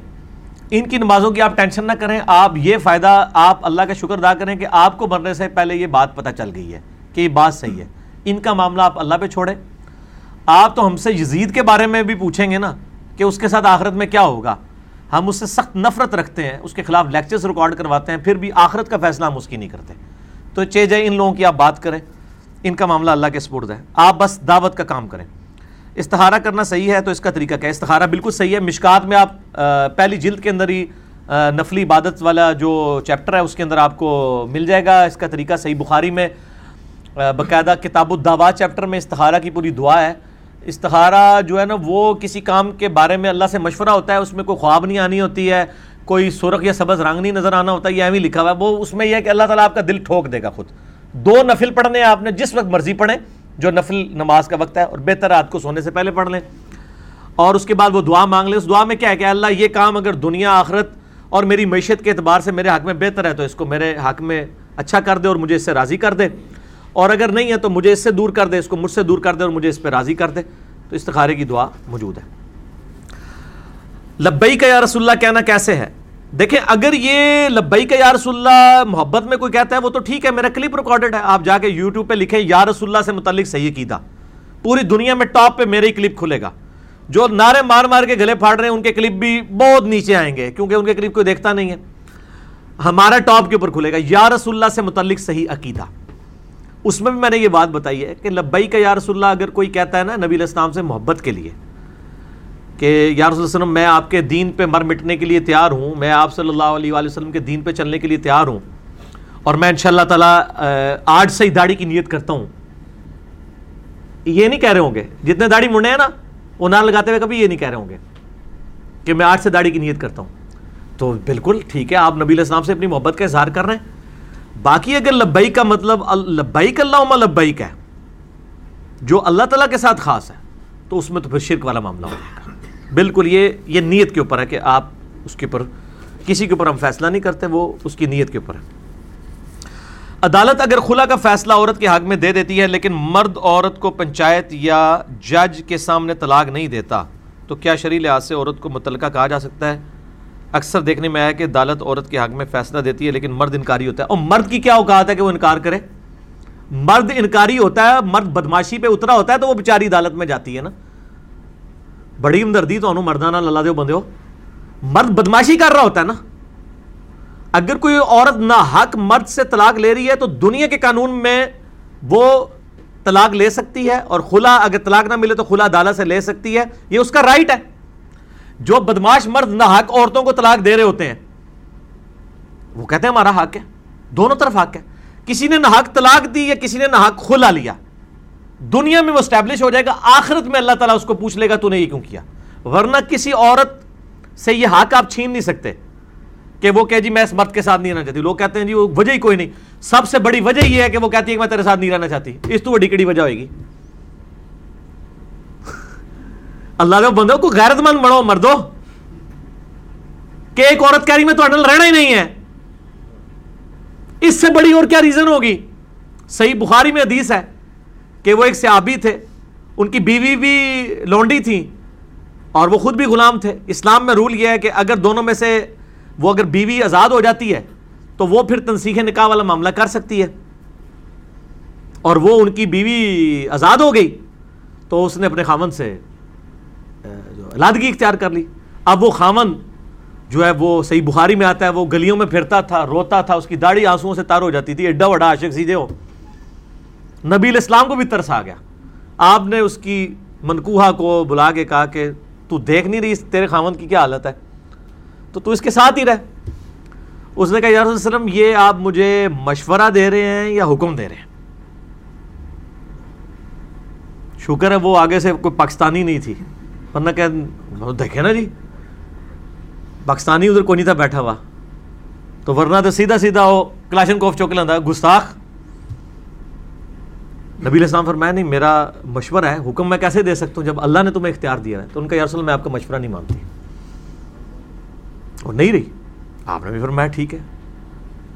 تو ادھر لوگ خام خواہ دلیر ہوئے ہوتے ہیں۔ یہ جو کہتے ہیں نا جی عدالت کا پتہ نہیں چلا۔ یہ بڑے ٹیٹ مرد ہوتے ہیں، عدالت ان کو سمن بھیجتی ہے۔ یہ خود نہیں آ رہے ہوتے ہیں۔ اور اگر سمن نہ بھی آ رہے ہو، ان کو یہ پتا ہوتا ہے کہ ہمارے خلاف مقدمہ ہوا ہوا ہے۔ جان بوجھ کے پیش نہیں ہو رہے ہوتے کہ ہم کل وہ کہیں گے تو تو پتہ ہی نہیں لگا۔ وہ یہ اپنے آپ بھی کو دھوکھا دیں دے ہو تسی؟ ٹھیک ہے جی۔ اور دوسرا، عدالت نے بلوا کے طلاق نہیں دلوانی ہوتی۔ طلاق دے دی تو وہ تو پھر دوبارہ رجوع ہو ہی نہیں سکتا۔ خلا کے بعد تو رجوع ہو سکتا ہے۔ اگر خلا لے لیا نا عورت نے اور مرد نے طلاق نہیں دی ہے، اگرچہ وہ تین طلاق کے ایکویلنٹ ہے لیکن اس میں اسی مرد و عورت کی دوبارہ شادی ہو سکتی ہے۔ ایک مہینے کے بعد، کیونکہ خلا کی عدت ایک مہینہ ہے، اگر وہ حاملہ نہ ہو تو۔ یہ میرا خلا اور رجوع کے اوپر آپ لکھیں نا، خلا اور رجوع۔ انجینئر محمد مرزا تو کلپ کھل جائے گا، اس میں میں نے ساری باتیں کی ہیں۔ تو عدالت کے پاس مجبوراً ہی جانا پڑتا ہے نا، ورنہ یہ مرد کتنے قابو آندے جے۔ اس بات کا بتا دیں کہ حدیث قدسی ہے کہ حضرت محمد صلی اللہ علیہ وسلم کی وجہ سے یہ دنیا اور آسمان بنایا گیا۔ اس کی وضاحت کر دیں۔ اس کی وضاحت پہ آلریڈی میرا کلپ آ چکا ہے۔ کائنات نبی صلی اللہ علیہ وآلہ وسلم کے لیے بنائی گئی۔ کیا یہ کائنات نبی صلی اللہ علیہ وآلہ وسلم کے لیے بنائی گئی؟ یہ میرا کلپ یوٹیوب پہ آپ دیکھ لیں۔ یہ مستدرک للحاکم کی حدیث ہے، بہت کمزور ہے۔ قرآن حکیم کے بھی خلاف ہے، میں نے اس کو ایکسپلین کیا اور مسئلہ نمبر 43 وسیلہ اور توسل کے صحیح احکام و مسائل میں بھی بریف کیا۔ قیامت کے دن سب مسلمانوں کو سزا ملنے کے بعد سب جنت میں چلے جائیں گے۔ جی جی مسلمان جو ہوں گے نا، وہ جائیں گے۔ پاکستان کے شناختی کارڈ والے مسلمان نہیں، جو اللہ کے ڈیوائن علم میں مسلمان ہے کیونکہ بخاری اور مسلم میں حدیث ہے کہ نبی علیہ السلام فرماتے ہیں، جب میں آخری دفعہ دوزک کی طرف جاؤں گا اپنے امتیوں کو نکالنے کے لیے، جو اللہ میرے لیے تعداد مقرر کرے گا، اس کے بعد مجھے دروغہ دوزخ مالک علیہ السلام کہیں گے کہ اے اللہ کے نبی علیہ السلام اب آپ کا کوئی امتی دوزخ میں نہیں ہے، سوائے اس شخص کے، سوائے اس شخص کے، کہ جس کو قرآن نے جنت میں جانے سے روک لیا ہے۔ اور وہ کبھی بھی جنت میں نہیں جائے گا، اس کو آپ بھی جنت میں نہیں لے کے جا سکتے۔ قرآن نے کس کو جنت میں جانے سے روک لیا ہے؟ قرآن سے ہی پوچھ لیتے ہیں۔ انہو من یشرک باللہ فقد حرم اللہ علیہ الجنہ ومأواہ النار وما للظالمین من انصار۔ بے شک جو کوئی اللہ کے ساتھ شرک کرے اس پہ اللہ نے جنت حرام کر دی ہے۔ اس کا ٹھکانہ دوزک ہے اور وہاں اس کا کوئی مددگار نہیں ہوگا۔ حتیٰ کہ بخاری و مسلم کی حدیث ہے، اللہ نے ہر نبی کو ایک دعا دی جو اس نے اس دنیا میں کر لی۔ اور میں نے اپنی دعا اپنی امت کے لیے سنبھال کے رکھی ہے۔ میری اس دعا سے میری ہر امتی کو نفع پہنچے گا قیامت والے دن اس دعائے شفاعت سے، سوائے اس شخص کے کہ جس نے اللہ تعالیٰ کے ساتھ دنیا میں کسی قسم کا شرک کیا ہوا۔ شرک is the most sensitive issue in the sight of اللہ اللہ کے حضور سب سے زیادہ حساس معاملہ شرکہ ہے۔ مسئلہ نمبر تھری، میرا دیکھیں، دعا صرف اللہ ہی سے۔ نماز محمدی صلی اللہ علیہ وآلہ وسلم جو آپ نے بتائی ہے، وہ عورتوں کے لیے بھی اسی طریقے سے ہے۔ جی اسی طریقے ہی سے ہے۔ اسی پہ ہی یعنی راج تحقیق میری اس مسئلے میں اہل حدیث اور جاوید احمد غامدی صاحب کے ساتھ ہے کہ مرد و عورت کی نماز کے طریقے میں کوئی فرق نہیں ہے۔ کافر کیا جنت میں جائے گا؟ قرآن کے رول کے تحت تو ایسا کافر جس پہ حق واضح ہو چکا ہے، اس کے باوجود اس نے کفر اختیار کیا ہے، وہ تو کبھی بھی جنت میں نہیں جائے گا۔ باقی اہل فطرت ہیں جو لوگ، جن تک بات صحیح نہیں پہنچی، بس ان کو موٹا موٹا توحید کا آئیڈیا تھا۔ ان کا معاملہ الگ ہے، یہ اللہ تعالیٰ نے فیصلہ کرنا ہے کہ ان کے ساتھ کیا معاملہ ہوگا۔ ہمارا کام صرف دعوت پہنچانا ہے اور حق بات لوگوں کے اوپر واضح کرنا ہے۔ شام کا وقت دعا کی قبولیت کا وقت ہوتا ہے۔ دعا کی قبولیت کا وقت تو بے شمار دفعہ ہوتا ہے۔ ہر فرض نماز کی اذان اور اقامت کے درمیان صحیح حدیث میں ہے کہ دعا کی قبولیت کا وقت ہے۔ بارش تیز ہو رہی ہو، دعا کی قبولیت کا وقت ہے۔ اور فرض نماز کے فوراً بعد دعا قبولیت کا وقت ہے۔ وہ ہم مانگتے ہی ہیں، سنت اذکار کرتے ہیں۔ شام کے وقت والا، مجھے نہیں پتا بال شام کے اذکار تو اس وقت کریں۔ اثر کے بعد قرآن پڑھا جا سکتا ہے، بالکل پڑھا جا سکتا ہے۔ یہ جو اوقات کی ممانعت ہے، یہ صرف نماز کی ہے اور نماز بھی وہ جس میں سجدہ اور رکوع ہوتے ہیں۔ نماز جنازہ بھی مکرو اوقات میں پڑھا جا سکتا ہے۔ مسئلہ نمبر تھرٹی میرا نمازوں کے اوقات کے اوپر ریکارڈڈ موجود ہے۔ تسبیح فاطمہ سوتے وقت پڑھنا سنت ہے، بالکل سنت ہے۔ نبی الاسلام نے تعلیم فرمائی ہے، تینتیس دفعہ سبحان اللہ، تینتیس دفعہ الحمد للہ چونتیس دفعہ اللہ اکبر۔ سنت ہر وہ عمل ہے جو آپ علیہ السلام نے خود کیا یا آپ نے تعلیم فرمایا۔ بخاری اور مسلم میں حدیث ہے یہ حدیث پوری روایت کی ہے سید علی نے کہ سیدہ فاطمہ ایک غلام مانگنے کے لیے گئی تھی۔ کہ بھی پہلے تو دو تین دفعہ گئی تو وہ شرم کے مارے واپس ہی آ گئی مانگ ہی نہیں سکی نبی علیہ السلام خود آئے اور حضرت علی کہتے ہیں، میں اور فاطمہ ایک بسترے میں لیٹے ہوئے تھے۔ بخاری، مسلم دونوں میں نبی علیہ السلام پاؤں کی جانب سے ہمارے بسترے میں داخل ہوئے، حتیٰ کہ آپ کے مبارک قدموں کی ٹھنڈک ہم نے اپنے سینے پہ محسوس کی۔ آپ پرائیویسی کا حال دیکھیں۔ سیدہ فاطمہ اور حضرت علی ایک بسترے میں، ایک چادر کے نیچے ہیں۔ اور نبی علیہ السلام پاؤں کی طرف سے اپنی مبارک ٹانگیں اس میں داخل کر رہے ہیں۔ اور حضرت علی کہہ رہے ہیں، ہم نے سینے پہ یعنی سینے سے لگائے ہوں گے نا پھر قدم وہ۔ تبھی محسوس کی۔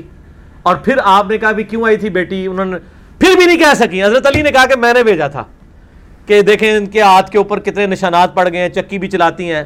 یہ ہماری آج کی انڈیا پاکستان کی عورتیں جو کہتی ہیں جی عورت ذمہ سے کچھ بھی نہیں ہے۔ حضرت فاطمہ نے ذمہ سارا کچھ تھی ٹھیک ہے، وہ چکی بھی چلاتی تھی یہ سارے کام کرتی تھی۔ اور پھر یہ جو وائزین ہے بڑا حساس کے اس قسم کی باتیں عورتوں کو بتا بتا کے باغی کر رہے ہوتے ہیں۔ تو پھر نبی علیہ السلام نے فرمایا، میں تم اس سے بہتر چیز دیتا ہوں کہ جب بسترے پہ آؤ، تینتیس دفعہ سبحان اللہ، تینتیس دفعہ الحمد للہ چونتیس دفعہ اللہ اکبر۔ اور یہ تسبیحات بخاری اور مسلم میں فرض نماز کے بعد بھی آئی ہیں۔ سمندر کے برابر بھی، جھاگ کے برابر بھی گناہ ہے تو دھل جائیں گے، بخاری مسلم کے الفاظ ہیں۔ سو پورا کرنے کے لیے یا تو ایک دفعہ اللہ اکبر کہہ دیں، تینوں تینتیس تینتیس دفعہ پڑھیں اور ایک دفعہ اللہ اکبر کہہ کے تو سو ہو جائے گا۔ یا تینوں تینتیس تینتیس دفعہ اور سو پورا کرنے کے لیے لا الہ الا اللہ وحدہ لا شریک لہ لہ الملک و لہ الحمد وهو علی کل شیء قدیر۔ یہ ہمارے گرین کارڈ کے اوپر لکھا ہوا ہے۔ اور رات کو سوتے وقت جو ہے وہ تینتیس تینتیس اور چونتیس ہے۔ تینتیس دفعہ سبحان اللہ، تینتیس دفعہ الحمدللہ، چونتیس دفعہ اللہ اکبر اور سید علی کہتے ہیں کہ نبی علیہ السلام نے جب وظیفہ دیا تو اس کے بعد میں نے کبھی بھی نہیں چھوڑا۔ لیکن یہ حدیث یہاں پہ ختم نہیں ہوتی۔ بخاری اور مسلم میں اسی حدیث کے آگے الفاظ ہیں کہ ایک تابی نے پوچھا کہ جنگ صفین کی راتوں میں بھی آپ یہ وظیفہ کرتے تھے۔ اے جنگ جمع صفین ہے وہاں تو جان نہیں توڑی چھوٹ سکتی۔ یہ ہر جگہ آئے گی۔ ہر جگہ آئے گی۔ اب یہ حضرت فاطمہ کی جو تسبیح فاطمہ والی حدیث ہے بھی صفین آئی ہوئی ہے۔ یہ حدیث پوری یوں ہے۔ مجھے وہ یاد آ گیا، جون دو ہزار بارہ کی بات ہے، شیخ زبیر علی زئی رحمہ اللہ تعالیٰ جمعہ پڑھانے کے لیے جی ٹین کی مسجد میں آئے، اسلام آباد۔ یہ میری آخری ملاقات تھی جو میں نے ان سے کی، ان کی ہوش میں۔ اس کے بعد پھر دو ہزار تیرہ میں تو قومے میں چلے گئے۔ تو انہوں نے جمعہ پڑھایا۔ تو جمعے کے دوران یہ حدیث آ گئی۔ یعنی تسبیحات فاطمہ اب میرے کان کھڑے ہو گئے میں کہہ رہی ہوں بیٹھے نے سارے اہل حدیث شیخ صاحب ادھی حدیث بیان کر دینا یا پوری تو میں انہوں نے جی ادھی کی میں انہوں نے نہیں چھڈنا میں تو پہلے کہنا کہ پوری حدیث بیان کرو لیکن شیخ زبیر صاحب جب میں سامنے بیٹھا ہوں نا تو وہ ان کے چودہ طبق روشن ہوتے تھے کہ میں نے کوئی ایسا معاملہ نہیں کرنا پہلا تو انہوں نے حدیث بیان کرتے ہوئے لفظ استعمال کیا کہ مولا علی علیہ السلام نے پہلے تو انہوں نے لفظ ہی مولا علی بولا اچھا دو تین بار بول کے پھر انہوں نے کلیئر کیا کہ مولا کا مطلب ہے دلی محبوب۔ اور پھر یہ حدیث بیان کر کے نا، پھر اینڈ پہ کہتے ہیں کہ بھی ایک تابی نے پوچھا کہ جنگ صفین کی راتوں میں بھی آپ یہ وظیفہ کرتے تھے؟ تسبیحات فاطمہ والا۔ کیونکہ وہ آپ کے اوپر ایک مشکل وقت تھا کیٹاسٹرافک کنڈیشن ہے، جنگ کے دوران ہے۔ تو مولا علی نے پھر اس کے جواب میں کہا کہ اللہ کی قسم میں نے صفین کی راتوں میں بھی یہ وظیفہ نہیں چھوڑا۔ میں نے ہمیشہ اس کو حرز جام بنایا اس وظیفے کو۔ اور یہ یقین کریں اس وظیفے کو آپ عادت ڈالیں، پورے دن کی تھکاوٹ دور ہوگی۔ بیماری میں وظیفہ کریں، بیماری دور ہوگی۔ ایک معوضات صحیح مسلم میں آتا ہے۔ آخری تین صورتیں نبی علیہ السلام کے گھر میں جب بھی کوئی بیمار ہوتا تھا، آخری تین صورتیں تین تین دفعہ پڑھ کے اس پہ بھوک دیتے تھے۔ اور یہ والا وظیفہ صفین کی راتوں میں۔ میرا ایک دفعہ تھا، میں نے کہا ایک کلپ بنایا جائے صفین کی راتوں میں۔ اور آگے سوالیہ نشان۔ اور یہ حدیث پوری بیان کی جائے۔ ویسے میں نے حدیث بہت پہلے بھی بیان کی، دو ہزار بارہ میں بھی۔ جو سلاط و تسبیح پہ میرا مسئلہ نمبر نائنٹی ون ہے، اس میں میں نے یہ حدیث پوری بیان بھی کی تھی، صفین کی راتوں والا بھی۔ بعض لوگ یہ کا نابدو پڑھتے ہیں، علماء سے سنا ہے کہ ایسے پڑھنا توحید کے مخالف ہے، لفظ نعبد ہے۔ نعبدو پڑھتے ہیں۔ نہیں، نعبدو تو نہیں ہے لمبا، دال کے اوپر پیش ہے، وہ آدھا الف کھینچا جائے گا، ایک حرکت۔ ایا کا نعبدو و ایا کا نستعین۔ ٹھیک ہے، وہ نعبدو تو کوئی نہیں پڑھ رہا ہوتا۔ لفظ نعبد نعبد تب ہے جب آپ وقف کریں۔ آدھی آیت میں تو آپ نے وقف نہیں کرنا نا۔ وہ تو ٹھیک ہے ایا کا نعبد اچھا یہ سوال لکھنے والا خود قرآن تو پہلے کھول کے پڑھ لے کہ قرآن میں دال کے اوپر جزم ڈلی ہوئی ہے یا پیش ڈلی ہوئی ہے؟ تو مجھ سے سوال کرنے کی ضرورت ہی نہ پڑتی۔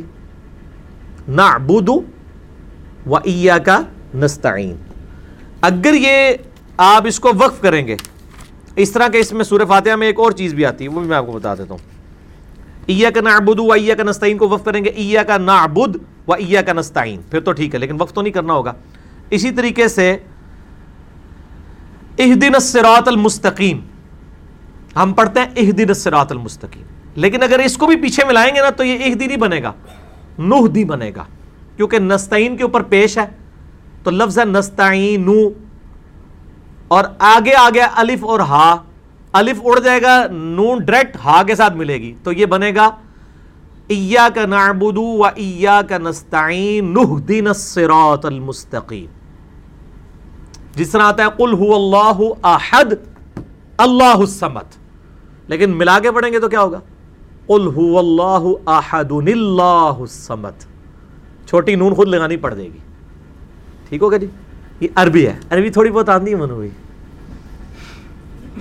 اچھا جی۔ کیا عدت میں عورت گھر سے باہر نکل سکتی ہے؟ کیا ضرورت ہے نکلنے کی؟ بالکل نہیں نکلے گی، سوگ کرے گی، کسی خوشی کی سرمنی میں حصہ نہیں رکھے گی۔ اور عدت کے دنوں میں بھی انہی لوگوں سے پردہ کرے گی جن لوگوں سے پہلے کرتی تھی۔ وہ اکثر لوگ کہتے ہیں دماغ سے بھی پردہ ہو جائے گا۔ دماغ سے پردہ نہ عدت کے دنوں میں نہ اس سے پہلے۔ اور عدت کا مطلب صرف ہے کہ اس نے سوگ کرنا ہے۔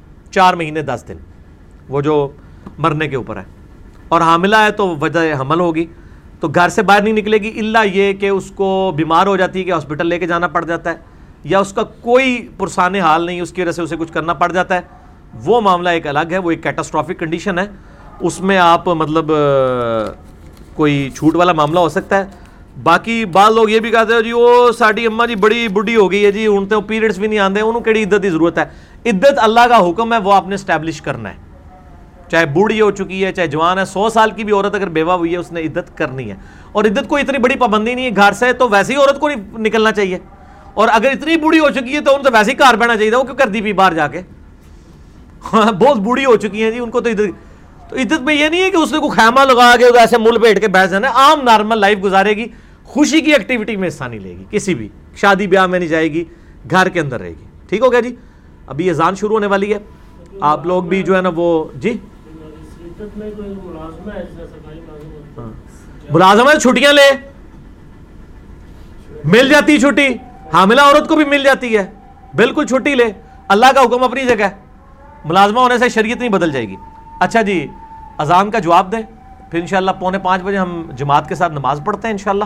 اور پھر باقی گفتگو انشاءاللہ نماز اثر کے بعد ہوگی انشاءاللہ۔ ہاں جی جناب، نماز اثر کے وقفے کے بعد کیا عدت میں عورت والد کے جنازے میں چہرہ دیکھنے کے لیے جا سکتی ہے؟ کیونکہ اس پہ علماء دیوبان بہت سخت کامنٹس کرتے ہیں کہ نہیں جا سکتی۔ پتہ نہیں یہ کون سے علماء دیوبان ہیں جو کرتے ہیں، ان کی فقہ میں بھی ایسے کوئی مسئلہ نہیں ہے۔ کہ جب اس طرح کی کیٹاسٹرافک کنڈیشن بن جائے تو وہ نہیں جا سکتی۔ بیمار ہو یا کوئی میت والا معاملہ ہو، جا سکتی، کیوں نہیں جا سکتی ہے؟ اور اس میں جو ہے وہ عجیب و غریب قسم کی انہوں نے روایتیں بھی کوٹ کی ہوئی ہیں کہ خامند کی اجازت کے بغیر وہ باپ کا چہرہ بھی نہیں جا کے دیکھ سکتی۔ اگر خامند بیوی کو اجازت نہیں دیتا گھر سے نکلنے کی تو وہ نہیں نکل سکتی۔ بالکل جھوٹ ہے۔ یہ تو دل جدلے تھے کچھ خامند جنہوں نے بیٹھ کے یہ ساری باتیں گھڑی ہیں۔ اسلام میں اس طرح کا ظلم کوئی نہیں ہے۔ ٹھیک ہے جی؟ بالکل جھوٹ ہے یہ۔ سیرت النبی صلی اللہ علیہ وآلہ وسلم پر کوئی اچھی سی کتاب بتا دیں، قرآن حکیم۔ نبی علیہ السلام کی سیرت پہ سب سے اتھینٹک کتاب کتاب اللہ ہے۔ اور باقی جتنی کتابیں ہیں، اس میں جھوٹے، سچے، مضبوط، کمزور، سارے واقعات موجود ہیں۔ سیرت النبی پہ سب سے بیسٹ کتاب ہے قرآن حکیم۔ اس کے بعد اگر کوئی کتاب ہے تو صحیح بخاری، صحیح مسلم، پوری آپ کی سیرت ہی ہے۔ کہ آپ علیہ السلام کیسے کھانا کھاتے تھے، کیسے نماز پڑھتے تھے، کیا کرتے تھے؟ اتھینٹک چیز تو وہی ہیں۔ باقی اگر آپ کہیں کہ وہ بایوگرافی والی کہ آپ کی والدہ کا کیا نام تھا، آپ کے دادا کا کیا نام تھا، اس قسم کی کتابیں وہ انٹرسٹ کے لیے آپ ضرور پڑھیں۔ ان کا تعلق دین کے ساتھ نہیں ہے۔ کیونکہ اگر وہ دین کے ساتھ ان کا تعلق ہوتا تو قرآن حکیم میں نبی الاسلام کے اوپر کوئی چیپٹر ہوتا جس میں لکھا ہوتا کہ آپ فلاں گھر میں پیدا ہوئے، آپ کے ابو کا یہ نام تھا، آپ کی امی کا یہ نام تھا، قرآن میں کوئی نہیں آیا۔ اسی لیے کہ نبی علیہ السلام کی زندگی کے اور پہلو اس سے زیادہ امپورٹنٹ ہیں۔ آپ علیہ السلام کو فالو کرنے کے اعتبار سے۔ باقی اس قسم کی آپ کو انفارمیشن چاہیے تو ایک اہل حدیث عالم ہے ان کی کتاب ہے ایوارڈ یافتہ، پوری دنیا میں ٹاپ آف دا لسٹ سیرت کے اوپر کتاب ہے، الرحیق المختوم۔ صفی الرحمان مبارک پوری رحمہ اللہ تعالیٰ انڈیا کے عالم دین تھے مبارک پور کے رہنے والے تھے۔ ان کی کتاب ہے الرحیق المختوم۔ آپ کو مل جائے گی۔ آپ کسی بھی اچھی دکان پہ جا کے کہیں سیرت کی ایوارڈ یافتہ کتاب بتائیں، جس کو شیف فیصل ایوارڈ دنیا کا سب سے بڑا ایوارڈ ملا ہوا ہے، تو وہ آپ کو کتاب بتا دیں گے۔ چار، ساڑھے چار سو صفوں کی کتاب ہے ایک ہی جلد کے اندر۔ عربی جمعہ خطبہ میں کیسے بیٹھنا چاہیے؟ پہلی تو بات یہ کہ یہ عربی جمعہ اور اردو جمعہ یہ لادہ انہوں نے کیا ہوا ہے۔ اصل میں تو جمعے کے دو ہی خطبے ہیں، چاہے آپ عربی میں دے لیں، چاہے اردو میں دے لیں۔ یہ جو تقریر لگ سے کی ہوئی ہے، یہ بدت ہے۔ میرا اس کے اوپر یوٹیوب پہ کلپ ہے۔ جمعے کا خطبہ دینے کا اہل کون ہے؟ اس پہ میں نے یہ ساری باتیں بتائی ہیں۔ عربی خطبہ ہو یا اردو خطبہ ہو، وہ ایک ہی خطبہ ہونا چاہیے۔ اور یہ علماء جو بیٹھ کے تقریر کرتے ہیں، یہ بدت ہے۔ نبی علیہ السلام نے جمعے کی تقریر کھڑے ہو کے کی ہے۔ جو یہ عربی انہوں نے کی ہے۔ اسی عربی میں آپ نے کچھ عربی پورشن، باقی اردو۔ یعنی حمد اور سلاد جو ہے وہ عربی میں پڑھیں گے۔ تقریر جو ہے وہ جس زبان میں آپ ہیں، وہی کریں گے۔ ملیشیا میں ہے تو ملیشین میں کریں گے۔ چائنا میں ہے تو چائنیز میں کریں گے۔ اگر آپ یورپ میں ہے تو انگلش میں کر لیں۔ بیٹھنے کا کیا طریقہ ہوگا؟ بیٹھنے کا طریقہ یہ ہے کہ امام کی طرف منہ کر کے بیٹھنا۔ ہے یعنی جس طرح آپ سب لوگ میری طرف منہ کر کے بیٹھے ہیں۔ قبلہ رخ نہیں بیٹھنا، یہ جو مشہور کیا ہوا ہے پہلے پہلے خطبے میں ایسے بیٹھنا ہے، دوسرے میں ایسے بیٹھنا ہے، بالکل جھوٹ ہے۔ آپ نے خطبے کے دوران ویسے ہی بیٹھنا ہے، جس طرح کوئی تقریر سننے کے لیے بیٹھتے ہیں۔ صرف اس میں نبی علیہ السلام نے احتبا کرنے سے منع کیا ہے جمعے کے خطبے میں کہ دونوں گھٹنے کھڑے کر کے یوں بیٹھنا سے۔ صرف جمعے کے خطبے میں۔ ویسے یوں بیٹھنا سنت ہے۔ صحیح بخاری مسلم میں کہ صحابہ کرام کہتے ہیں کہ نبی علیہ السلام حرم مکہ کے اندر خانہ کعبہ شریف کے سین میں اس طرح بیٹھا کرتے تھے احتبا کر کے۔ لیکن جمعے کے خطبے کے دوران آپ نے ایسے نہیں بیٹھنا۔ چوکڑی مار کے بیٹھے ہیں دوزان بیٹھے جس طرح مرضی بیٹھے۔ یہ جو مشہور کیا وہ سب فضول ہے، کوئی نہیں، لوگوں کی بنائی ہوئی چیزیں۔ اگر اثر کی نماز وقت پر ادا نہ کی جائے اور مغرب کی اذان سے پہلے صرف پانچ منٹ رہ جائیں، فوراً ادا کریں جی۔ بخاری اور مسلم کی حدیث ہے جس نے غروب آفتاب سے پہلے ایک رکت بھی پا لی، اس نے اثر کی نماز پڑھ لی پڑھ لی۔ اور جس نے طلوع آفتاب سے پہلے ایک رکت پا لی فجر کی، اس نے گویا فجر کی نماز پڑھ لی۔ تو پانچ منٹ کیا؟ ایک منٹ بھی رہ جائے تب بھی پڑھ لیں۔ پہلی رکت کے دو سجدے آپ نے کر لیے، باقی تینوں رکھتے ہیں آپ کی مغرب کے وقت میں ہوئی تو آپ کی نماز درست ہو جائے گی۔ لیکن اتنا ڈیلے کرنا صحیح مسلم میں حدیث ہے، یہ منافق کی نماز ہے جو سورج زرد ہونے کا انتظار کرے، پھر دو ٹھونگے مار کے تو نماز پڑھے، فارغ کر دے۔ مجبوراً لگتا بات ہے۔ حدیث قدسی ہے، ابن آدم ایک تیری چاہت ہے اور ایک میری چاہت ہے، یہ حدیث ٹھیک ہے، بالکل جھوٹی ہے، بنائی ہوئی ہے۔ اور اس قسم کی زیادہ تر باتیں اس طریقے سے لوگوں نے اپنی مرضی سے بنائی ہوتی ہیں۔ اور جو یہ پڑھ رہے ہوتے ہیں، نہ انہوں نے کبھی اللہ کی چاہت کا خیال رکھا ہے، نہ بیان کرنے والوں نے۔ یہ کوئی حدیث نہیں ہے۔ بہت ساری احادیث قدسیہ آپ کو مشکات المصابی میں مل جائیں گی، آپ پڑھیں، اس سے بہترین احادیث موجود ہے السلام علیکم علی بھائی، وعلیکم السلام۔ عبداللہ مبارک نے جامعہ ترمزی 256 نمبر کی حدیث سے رجوع کر لیا تھا۔ کوئی رجوع نہیں کیا، بالکل جھوٹ ہے۔ عبداللہ ابن مبارک کی جامعہ ترمزی میں 256 نمبر حدیث کے نیچے کومنٹس امام ترمزی لے کے آئے ہیں کہ عبداللہ ابن مبارک المتوفہ 181 ہجری، جو امام حنیفہ المتوفہ 150 ہجری کے شاگرد ہیں، لیکن بعد میں امام حنیفہ سے وہ نالاں ہو گئے تھے، ان سے اختلاف رائے کی وجہ سے۔ پال شاگرد تو ہیں، جس طرح میں بھی الیاس قادری صاحب کا شاگرد تو ہوں، میں وہ اس استاد ہونے سے تو ان کو انکار نہیں کر سکتا، بعد میں میرا اختلاف ان سے اپنی جگہ۔ یا ڈاکٹر تعلق قادری صاحب تو عبداللہ ابن مبارک بعد میں چھوڑ گئے تھے، امام منیفا رحمہ اللہ کو ان سے سخت اختلاف رکھتے تھے، مرتے دم تک اختلاف پہ قائم رہے ہیں وہ، اور چند بولڈ لوگوں میں سے تھے جو ان سے اختلاف رکھتے تھے۔ تو جامعہ ترمزی میں 256 نمبر حدیث عبداللہ ابن عمر والی جو ہے، اس کے کانٹیکس میں امام ترمزی نے ڈیٹیل کومنٹس کیے ہیں، وہ ورڈ بائی ورڈ میں نے مسئلہ نمبر سیونٹی بی رف الدین میں پڑھ کے سنائے ہیں۔ اس کے اینڈ پہ آتا ہے کہ عبداللہ ابن مبارک کہتے ہیں کہ جو شخص رف الدین سے نماز پڑھتا ہے، رکوع میں جاتے وقت اور رکوع سے اٹھتے وقت اس کی حدیث ثابت ہے۔ جو عبداللہ ابن مبارک جو عبداللہ ابن عمر سے ان کے بیٹے نے اور پھر ان سے امام زوری نے بیان کی۔ اور جو رف الدین نہیں کرتا، اس کی حدیث جو عبداللہ ابن مسعود کی طرف منصوب ہے، وہ ثابت ہی نہیں ہے۔ یہ کیٹاگوریکل ڈنائی عبداللہ ابن مسعود والی روایت کا کیا ہے۔ اس کے علاوہ کم از کم چوبیس محدثین نے اس حدیث کے اوپر جرا کیے یہ روایت بہت کمزور ہے۔ سفیان سوری مدلس سے آن سے روایت کر رہے ہیں اور بھی سکم اس میں پائے جاتے ہیں۔ لہٰذا یہ بالکل جھوٹا دعویٰ ہے عبداللہ ابن مبارک کا۔ اس کے الٹ بات بالکل موجود ہے۔ سنن القبرا البئی حقی کے اندر، امام بئی حقی لے کے آئے ہیں۔ عبداللہ ابن مبارک اور امام ابو حنیفہ کا مناظرہ۔ اے لوگوں نے کا بڑا شوق ہے نا۔ اے مناظرہ بھی کدے بیان کرنا اور یہ مناظرہ امام بخاری رحمہ اللہ تعالیٰ نے جز رف الیدین میں بھی لکھا ہے۔ باقاعدہ آپ اس کے انڈیکس میں جائیں، ہماری ویب سائٹ کے اوپر جز رف الیدین رکھی ہوئی ہے۔ اس کا سیونٹی نمبر پیج ہے، P D F download کریں۔ امام بخاری نے رف الیدین کے حق میں پوری کتاب لکھی ہے۔ اور اس کتاب کا تعارف میں نے مسئلہ سیونٹی بی میں کرا کے ورڈ بائی ورڈ امام بخاری کے کومنٹس بھی پڑھ کے سنائے تھے۔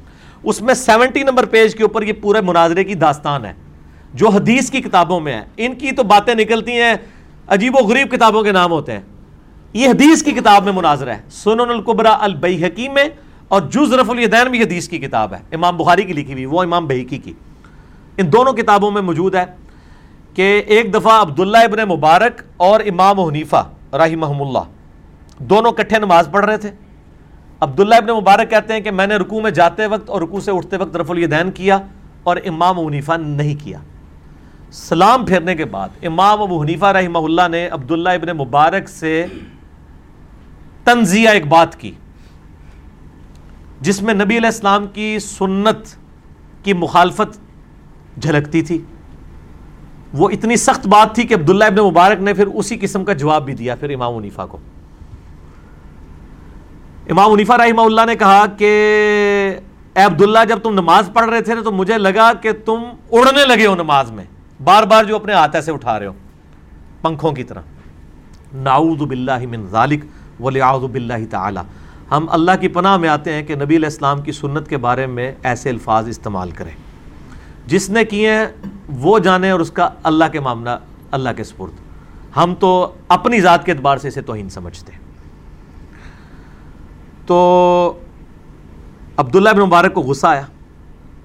عبداللہ ابن مبارک نے پھر آگے سے اینٹی وینم الزامی جواب، پھکی والا جواب دے دیا۔ انہوں نے کہا کہ امام صاحب، اگر آپ پہلا رف الدین کرتے وقت نہیں اڑے نا، تو میں دوسرا اور تیسرا کرتے وقت بھی نہیں اڑوں گا۔ یعنی پہلا تو تسی بھی کر دو نا۔ تو تسی اگر پہلی فلائٹ نہیں اڑے، تو میں دوسری، تیسری تو کس طرح اڑ جانا سی؟ اچھا یہ لکھنے کے بعد امام بخاری نے آگے نقل کیا امام وکی کا کال امام وکی کا تو ان لوگوں نے تعارف ہو گیا، میں پچھلی بار دکھایا سی۔ کہ امام وکی کہتے ہیں کہ میں تم سے حدیث بیان کرتا ہوں اور تم مجھے کہتے ہو کہ امام ابو نیفا رحمہ اللہ یا امام ابراہیم نقی رحمہ اللہ یہ کہتے ہیں، تمہاری یہ سزا ہے کہ تمہیں قید کر دیا جائے، اس وقت تک نہ چھوڑا جائے جب تک تم توبہ نہ کرو۔ کہ تم نبی کی حدیث کے مقابلے پہ اماموں کے کول لاتے ہو، یہ جامع ترمزی سے میں نے بیان کیا تھا۔ مسئلہ نمبر 197 ٹروتھ ریویلنگ لیکچر میرا پچھلے ہفتے ریکارڈ ہو چکا ہے۔ اماموں کی گستاخی اور تقلید اس کے حوالے سے ایک سمجھ لیں جس کو کہتے ہیں نا کہ کنکلوژن کرتی ہے۔ اس کا بہت اچھا فیڈ بیک آیا۔ ہے اس میں میں نے ایچ ڈی کیمرے میں امام ترمزی کی جامعہ ترمزی یہ کومنٹس بریلویوں کے ترجمے سے دکھائے تھے۔ یہ امام وکی نے ادھر بھی کومنٹس کیے ہوئے ہیں۔ اور امام وکی نے کہا ہے کہ عبداللہ ابن مبارک رحمہ اللہ نے جو کچھ کہا، بلکہ یہ کومنٹس ہے ہی بڑے فٹ قسم کے ہیں میرے پاس پی ڈی ایف میں ہے وہ موجود کیا نام ہے جز رف الیدین میں ورڈ بائی ورڈ پڑھ دیتا ہوں تاکہ کسی کو یہ نہ ہو کہ اس نے کوئی کولوئی گال بنا دیتی ہے کیونکہ وہ کمنٹس ہی بڑے مزیدار ہیں اور اس کے بغیر تو اس گفتگو کا مزہ ہی نہیں نہ آنا جو امام عبداللہ ابن مبارک رحمہ اللہ تعالی کہ اس عمل کے اوپر کامنٹس کیے ہیں امام وکی نے۔ یہ آپ کو مل جائے گی جوز رف الیدین، ہماری ویب سائٹ سے اہل سنت پاک ڈاٹ کام میں بکس کے اوپر جائیں گے۔ ہاں جی یہ دیکھیں جی میں نے نکال لیے میرے پاس پڑا ہوا تھا پی ڈی ایف کالا وکی رحمہ اللہ تعالی علی ابن المبارک۔ امام بہاری کہتے ہیں، اس واقعے کے اوپر امام وکی نے کہا، اللہ مبارک ابن مبارک پر رحم کرے، وہ بڑے حاضر جواب تھے پس دوسرا شخص حیران رہ گیا اور کوئی جواب نہ دے سکا۔ عبداللہ ابن مبارک کہتے ہیں کہ اتنے حاضر جواب تھے۔ امام وکی کہتے ہیں عبداللہ ابن مبارک کہ انہوں نے کیسا جواب دیا۔ واقعی یہ بہت حاضر جواب والی جواب ہے۔ اے انجینئر صاحب والا جواب ہے۔ جو میں بھی کہتا ہوں کہ اللہ کے بندو، اگر یہ گھوڑوں کے دموں والا عمل ہے تو آپ عید کی نماز میں زائد تکبیریں کیوں نہیں کیوں کہتے ہو؟ وطر کی نماز میں کیوں کہتے ہو؟ تو امام وکی کہتے ہیں اللہ ابن مبارک پر رحم کرے، وہ بڑے حاضر جواب تھے۔ پس ایسا جواب دیا کہ دوسرا شخص حیران رہ گیا۔ اس کے بعد بڑے سخت کومنٹس ہیں۔ یہ میرے نہیں ہیں، یہ اماموں کے ہم تو بزرگوں سے پوچھ پوچھ کے چلتے ہیں نا۔ کہتے ہیں نا بزرگوں کے ہیں، یہ بزرگوں کے کومنٹس ہیں۔ امام وکی کہتے ہیں، یہ ان لوگوں کا حال ہوتا ہے جو اپنی گمراہی میں سرگرداں پھرتے رہتے ہیں، جبکہ کہیں سے بھی ان کو تائید حاصل نہیں ہوتی۔ یعنی انہوں نے کہا کہ جو رف الدین کے دشمن ہے نا ان کی حالت یہ ہے کہ یہ اپنی گمراہی میں سرگرداں پھر رہے ہیں اور ان کو کہیں سے بھی تائید نہیں ملتی۔ یعنی یہ سمجھ رہے تھے کہ عبداللہ ابن مبارک دبک جائیں گے، انہوں نے الٹا آگے سے جواب دے دیا کہ جناب میں اگر تھی پہلے رفع دانش نہیں اڈے تھے میں دوسرے تیسرے پہ نہیں اڈاں گا۔ یہ امام وکی کے کومنٹس ہیں۔ اور یہ اس پہ شیخ زبیر صاحب نے باقاعدہ تحکیم بھی کی ہوئی ہے، تخریج میں انہوں نے لکھا ہے کہ عبداللہ مبارک کے رکوع سے پہلے اور حال تکبیر کے جھکنے اور رکوع سے اٹھتے وقت رفع دین اور نعمان ابن ثابت ابو حنیفہ کے ساتھ مناظرے والی روایت صحیح صنعت کے ساتھ درج ذیل کتابوں میں موجود ہے۔ لو جی یہ تو میرے علم میں بھی اضافہ ہو رہا ہے کہ کون کون سی کتاب ہے۔ انہوں نے کہا کہ جی السنہ عبداللہ بن احمد بن حنبل کی کتاب ہے السنہ، امام بن حنبل کے بیٹے کی۔ اس میں بھی یہ مناظرہ موجود ہے۔ تاریخ بداد ابن جوزی کی اس میں بھی موجود ہے۔ السن القبرہ للبیحقی جلد دو صفحہ بیاسی، اس میں بھی موجود ہے۔ اور پھر کہتے ہیں، می نیز میری کتاب دیکھیں۔ کتاب الاسانید الصحیفہ فی اخباری ابی حنیفہ۔ اس میں بھی موجود ہے تو انہوں نے کافی ریفرنسز اس کے اکٹھے کیے ہیں۔ لہٰذا یہ عبداللہ ابن مبارک کے اوپر بالکل جھوٹ باندھا گیا کہ انہوں نے رجوع کر لیا تھا۔ انہوں نے رجوع نہیں کیتا۔ وہ تو ایک سٹیپ اگے گئے نے۔ فرض نماز کے بعد اجتماعی دعا کیوں نہیں کرنی چاہیے؟ آمین تو ہم سورہ فاتحہ میں بھی کہتے ہیں تو باہر نکل کے کیوں نہیں کرنی چاہیے؟ جیسے نماز میں بھی تو ہم درود پڑھتے ہیں، اسلام بھیجتے ہیں تو نماز کے علاوہ بھی۔ کیوں نہیں کرنی چاہیے؟ اس لیے نہیں کرنی چاہیے چونکہ جنازے کی اذان نہیں ہوتی۔ کیوں نہیں ہوتی اذان جنازے کی؟ ثابت نہیں ہے۔ اب کوئی نہیں کہے گا کہ یہ منع کہاں ہے؟ منع کدھر بھی نہیں ہے۔ یہ بدت کی بنیاد ہی اس کے اوپر ہے کہ خیر الحدی حدی محمد صلی اللہ علیہ وآلہ وسلم۔ صحیح مسلم two double zero five number حدیث۔ ہدایت یافتہ راستہ محمد صلی اللہ علیہ وآلہ وسلم کا ہے۔ یہ بدت کے اوپر ڈیفینیشن ہی غلط ہے۔ بدت پہ میرا یوٹیوب پہ کئی کلپس چڑھے ہوئے ہیں۔ ویسے پانچ گھنٹے میں میں نے بدت سمجھائی ہے۔ مسئلہ سیونٹی فائیو اے اور سیونٹی فائیو بی اس میں دیکھ لیں۔ میں نے کھول کے بیان کیا کہ یہ سوال ہی غلط ہے کہ جی وہ منع کہاں ہے؟ منع کی تو ضرورت نہیں ہے، ثبوت کی ہے۔ جس صفحے کے اوپر آپ کی کتاب میں عید کی اذان منع ہے نا وہ تھلے ہی لکھا ہوا ہے۔ ہاں انہیں سر جواب میں دیا گا کہ فرض نماز دعا بھی منع ہے۔ وہ کہیں گے وہ تو سفا کوئی نہیں ہے اے جڑا نا دعا ثابت ہے تے اے بھی کوئی نہیں کدھر لکھا ہوا ہے نبی علیہ السلام کا اس میں وہ جو حدیث ہے 2738 جامعہ ترمزی میں انٹرنیشنل نمبر کے مطابق ایک شخص کو چھینک آئی عبداللہ ابن مبارک کے پاس اس نے کہا الحمدللہ والسلام علی رسول اللہ تو عبداللہ ابن عمر کے پاس صحابی تھے وہ ابھی نہیں تھے جناب صحابی عبداللہ بن عمر نے کہا کہ میں میں بھی کہتا ہوں الحمدللہ والسلام علی رسول اللہ، لیکن چھینک کے اوپر نبی علیہ السلام نے ہمیں صرف یہی تعلیم فرمایا، الحمدللہ یا الحمدللہ علی کل حال، تم وہی کہو۔ اس نے نہیں آگے سے کہا جی تسی درود من کرو، درود شریف کا منع کب ہے؟ اللہ نے حکم دیا ہے، جب چاہو مرضی پڑھ لو۔ کوئی اس نے آگے سے آرگومنٹ نہیں کیے۔ ٹھیک ہو گیا؟ تو یہاں پہ بھی کسی کو آرگومنٹ نہیں کرنے چاہیے۔ جہاں جہاں جو چیز تعلیم ہوئی ہے وہ آپ نے کرنی ہے، جامعہ ترمزی two seven three eight number یہ حدیث پڑھ لیں، آپ کو پتہ چل جائے گا۔ اگر لڑکی کی پھپھی فوت ہو جائے تو وہ اپنے پھپھا سے نکاح کر سکتی ہے اور اس لڑکی کی چھوٹی بہن اس ہی پھپھا کے بیٹے سے نکاح کر سکتی، کیوں نہیں کر سکتی؟ پھپھا تو غیر محرم ہوتا ہے۔ جو غیر محرم ہے ہاں بخاری مسلم میں حدیث ہے کہ کسی شخص کے لیے حلال نہیں کہ وہ پھپھی کو اور بھانجی بتیجی کو ایک عقد میں جمع کرے یا دو بہنوں کو ایک عقد میں جمع کرے، بیک وقت دو اس طرح کے رشتوں کو ایک مرد جمع نہیں کر سکتا۔ اور اس کا آسان سا فارمولہ ہے، جن دو رشتوں کی آپس میں شادی نہیں ہو سکتی، وہ ایک مرد کے نیچے جمع نہیں ہو سکتے۔ مثلا، کیا بہن بھائی کی شادی ہو سکتی ہے؟ تو ایک کو آپ نے بھائی تصور کر لیا نا۔ تو اس طرح اس دو بہنوں کی شادی ایک مرد سے بیک وقت نہیں ہو سکتی۔ سمجھ آگی بات کی یہ فارمولہ ہے کہ ان تمام دو عورتوں کی شادی ایک مرد کے ساتھ بیک وقت نہیں ہو سکتی، جن میں سے اگر ایک کو مرد تصور کر لیا جائے تو اس کی آپس میں شادی نہیں ہو سکتی۔ اچھا کسی بندے کی اپنی پھوپھی سے شادی ہو سکتی ہے؟ نہیں۔ تو اس کی بہن جو ہے نا، اس شخص کی، اس کی بھی تو وہ پھوپھی ہے۔ یہ پھوپھی اور یہ لڑکی، یہ کسی ایک مرد کے عقد میں بیک وقت جمع نہیں ہو سکتی۔ ہاں اگر پھوپھی مر جائے پھر ہو سکتی ہے۔ سمجھ آ گئی؟ کتنا آسان فارمولہ ہے کہ وہ تمام دو عورتیں جو جن میں سے ایک کو مرد کا تصور کر لیا جائے اور ان کی آپس میں نہ ہو سکتی ہو ان دو عورتوں کو بیک وقت کسی اور مرد کے عقد میں جمع کرنا حرام ہے۔ اور سورہ نساء کی آیت نمبر 24 میں 23, 24, 25 میں محرمات ابدیہ آئے ہیں ان میں بھی موجود ہے بخاری مسلم میں بھی ڈیٹیلز اس کی موجود ہیں۔ کر سکتے ہیں جی؟ سمپل از ڈیٹ جس یعنی لڑکے کے ماں باپ مختلف ہیں، دوسری لڑکی سے، تو ان کے آپس میں شادی ہو سکتی ہے۔ بعض کا ہوتا ہے کہ جی ایک شخص کی بیوی فوت ہو جاتی ہے، وہ کسی اور عورت کے ساتھ شادی کرتا ہے، اس عورت کے پہلے خامند سے کوئی اولاد ہوتی ہے۔ اور اس اولاد کا رشتہ یہ شخص اپنی پہلی بیوی کی اولاد سے کر سکتا ہے، باپ ہی ڈفرنٹ ہے دونوں کے۔ مائیں بھی ڈفرنٹ ہے اب وہ قانونی طور پہ بعد میں باپ بن گیا نا ادروائز وہ اس طریقے سے حقیقی باپ تو نہیں ہے۔ سنت اذکار فض نواز سے پہلے بھی کر سکتے ہیں، فجر اور مغرب کے۔ سنت اذکار جو صبح و شام کے ہیں نا، وہ تو فجر و مغرب سے پہلے کریں تو بہت بہتر ہے۔ اگر فرض نماز کے بعد والے اذکار ہیں، وہ تو نماز کے بعد ہی ہوں گے۔ صبح و شام کے اذکار بالکل مغرب سے پہلے ہی کرنے بہتر ہیں، کیونکہ وہ شام کے اذکار ہیں، رات کے نہیں ہیں۔ اس میں الفاظ کیا ہے ام سینا و امسل ملک اللہ ام سینا علی فطرت الاسلام۔ شام کی ہم نے اسلام کی فطرت کے اوپر، رات نہیں ہے۔ مغرب کا تو غروب ہوتے ہی رات شروع ہو جاتی ہے۔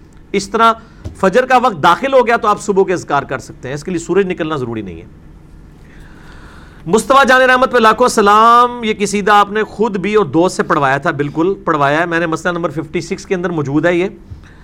اس کے آخری مصرے میں مصنف کا نام نہیں پڑھا اور مجھ سے خدمت کے قدسی کہیں۔ وہاں۔ ہاں بالکل یہ جان بوجھ کے ہی چھوڑ دیا گیا تھا۔ اور وہ مولویوں کے فتوے کے لیے سے بچنے کے لیے کیا گیا تھا؟ باقی اس میں قطن ایسا نہیں تھا کہ ہم احمد رلوی صاحب کی بجائے اس کو اپنی طرف منسوب کرنا چاہتے تھے، ورنہ تو اس کے شروع میں تعارف کروایا کہ احمد رلوی صاحب کا کلام ہے۔ ہم نے انہی کی طرف منسوب کیا ہے۔ لیکن جب اس طرح ناموں کے اعتبار سے ہم بات کرتے ہیں، وہ کہتے ہیں جی وہ پھر مخالفین کہنا شروع کر دیتے ہیں، ہم تو اس کو گمراہ سمجھتے ہیں، اس کو کیسے سلام پڑھوایا جا سکتا ہے؟ ایک نیا پنڈورا باکس کھل جاتا ہے۔ چونکہ شعر کے اندر الفاظ اس طرح کے تھے کہ وہ مجبوراً ہمیں اس کو چینج کرنا پڑا ادروائز اگر ہم نے چھپانا ہوتا تو ہم مطلب یہ تعارف ہی نہ کرواتے۔ ہیں اور کئی ایک چیزیں ہیں جو ہے وہ ہم بعض کا اشعار کو چینج کر دیتے ہیں اس حوالے سے تاکہ اس کا معنی اس اعتبار سے بھی درست ہو جائے اور کسی کی اس حوالے سے دل شکنی والا معاملہ بھی نہ ہو۔ باقی اگر ہم نے اس کو اپنی طرف منسوخ کیا ہوتا تو علمی خیانت ہوتی، وہ ہم نے نہیں کیا، اللہ کے فضل سے۔ اگر سحری کا وقت نکل جائے تو وہ شخص روزہ کا کیا کرے؟ آٹھ پیرا روزہ رکھ سکتا ہے، بالکل رکھ سکتا ہے جی۔ اگر وہ فرض روزہ ہے تو۔ نفلی روزہ نہ رکھے۔ نفلی روزہ بھی اگر طاقت رکھتا ہے تو رکھے۔ بخاری، مسلم حدیث ہے۔ نبی الاسلام اما عائشہ کہتی ہیں، گھر آتے، پوچھتے ناشتے کے لیے کوئی چیز ہے؟ تو کہا جاتا کچھ نہیں ہے۔ تو آپ فرماتے اچھا میں پھر میں روزہ رکھتا ہوں۔ اگر آپ نے طلوع فجر یعنی فجر کا وقت داخل ہونے سے لے کے ناشتے تک کچھ کھایا پیا نہیں ہے، تو آپ اس وقت بھی نفلی روزے کی نیت کر سکتے ہیں۔ اور اگر ناشتے کے لیے کوئی چیز ہوتی تو آپ پھر وہ ناشتہ کر لیتے تو فرض روزے کی تو ویسے ہی نیت رات کی وقت کی ہوتی ہے، تو آپ اٹھ پیرا روزہ رکھ سکتے ہیں، اس میں کوئی ممانعت نہیں ہے۔ ممانعت اس کے لیے جس بندے کی جسمانی حالت ساتھ نہ دے کہ وہ اٹھ پیرا رکھ کے منہ نہیں نہ پیا ہوئے۔ اے ہوئے کہ باقی پانچ روزے دارہ اس ایک کلے دا روزہ سنبھالنا پہ جائے۔ بخاری مسلم حدیث آپ علیہ السلام نے دیکھا کہ ایک شخص کے سر کے اوپر اتنے لوگوں نے سایہ کیا ہوا ہے۔ آپ فرمایا اس کو کیا ہوا ہے؟ تو لوگوں نے بتایا کہ اس نے روزہ رکھا ہوا ہے۔ تو آپ نے فرمایا سفر میں روزہ رکھنا کوئی نیکی نہیں ہے۔ ایک بندے نے روزہ رکھ کے دس بندے نے مصیبت پائی ہوئی ہے۔ تو اس طرح کا روزہ نہیں ہونا چاہیے۔ ٹھیک ہو گیا جی؟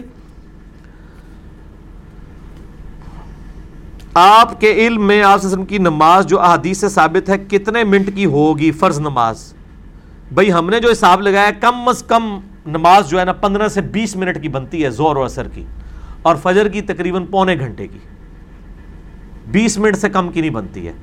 کیونکہ بخاری مسلم میں ایون صورتیں بھی آئی ہیں کہ آپ نے کون کون سی صورتیں تلاوت کی ہیں۔ وہ صرف صورتیں ہی پڑھنے کے لیے آپ کو دس منٹ چاہیے ایک رکت کے اندر۔ اور صحابہ کہتے ہیں، بخاری میں الفاظ ہیں کہ آپ علیہ السلام بعض کا ان صورتوں کو بلند بھی ایک دو آیات پڑھتے تھے تاکہ ہمیں پتہ چل جائے۔ اور اسی طریقے سے فجر تو بہت لمبی ہوتی تھی، اندھیرے کے وقت شروع ہوتی تھی اور خوب روشنی میں ختم ہوتی تھی۔ پونا گھنٹہ کم از کم بن جاتا ہے۔ آپ ان صورتوں کو بھی دیکھ لیں۔ سورہ سجدہ آتی ہے، اسی طریقے سے صورت الدہر آتی ہے، اور صورتیں آتی ہیں۔ اور اسی طریقے سے سنن نسائی کے اندر موجود ہے کہ ہم نبی الاسلام کے پیچھے رکو اور سجدے میں بعض اوقات دس دس دفعہ تسبیحات شمار کر لیتے تھے۔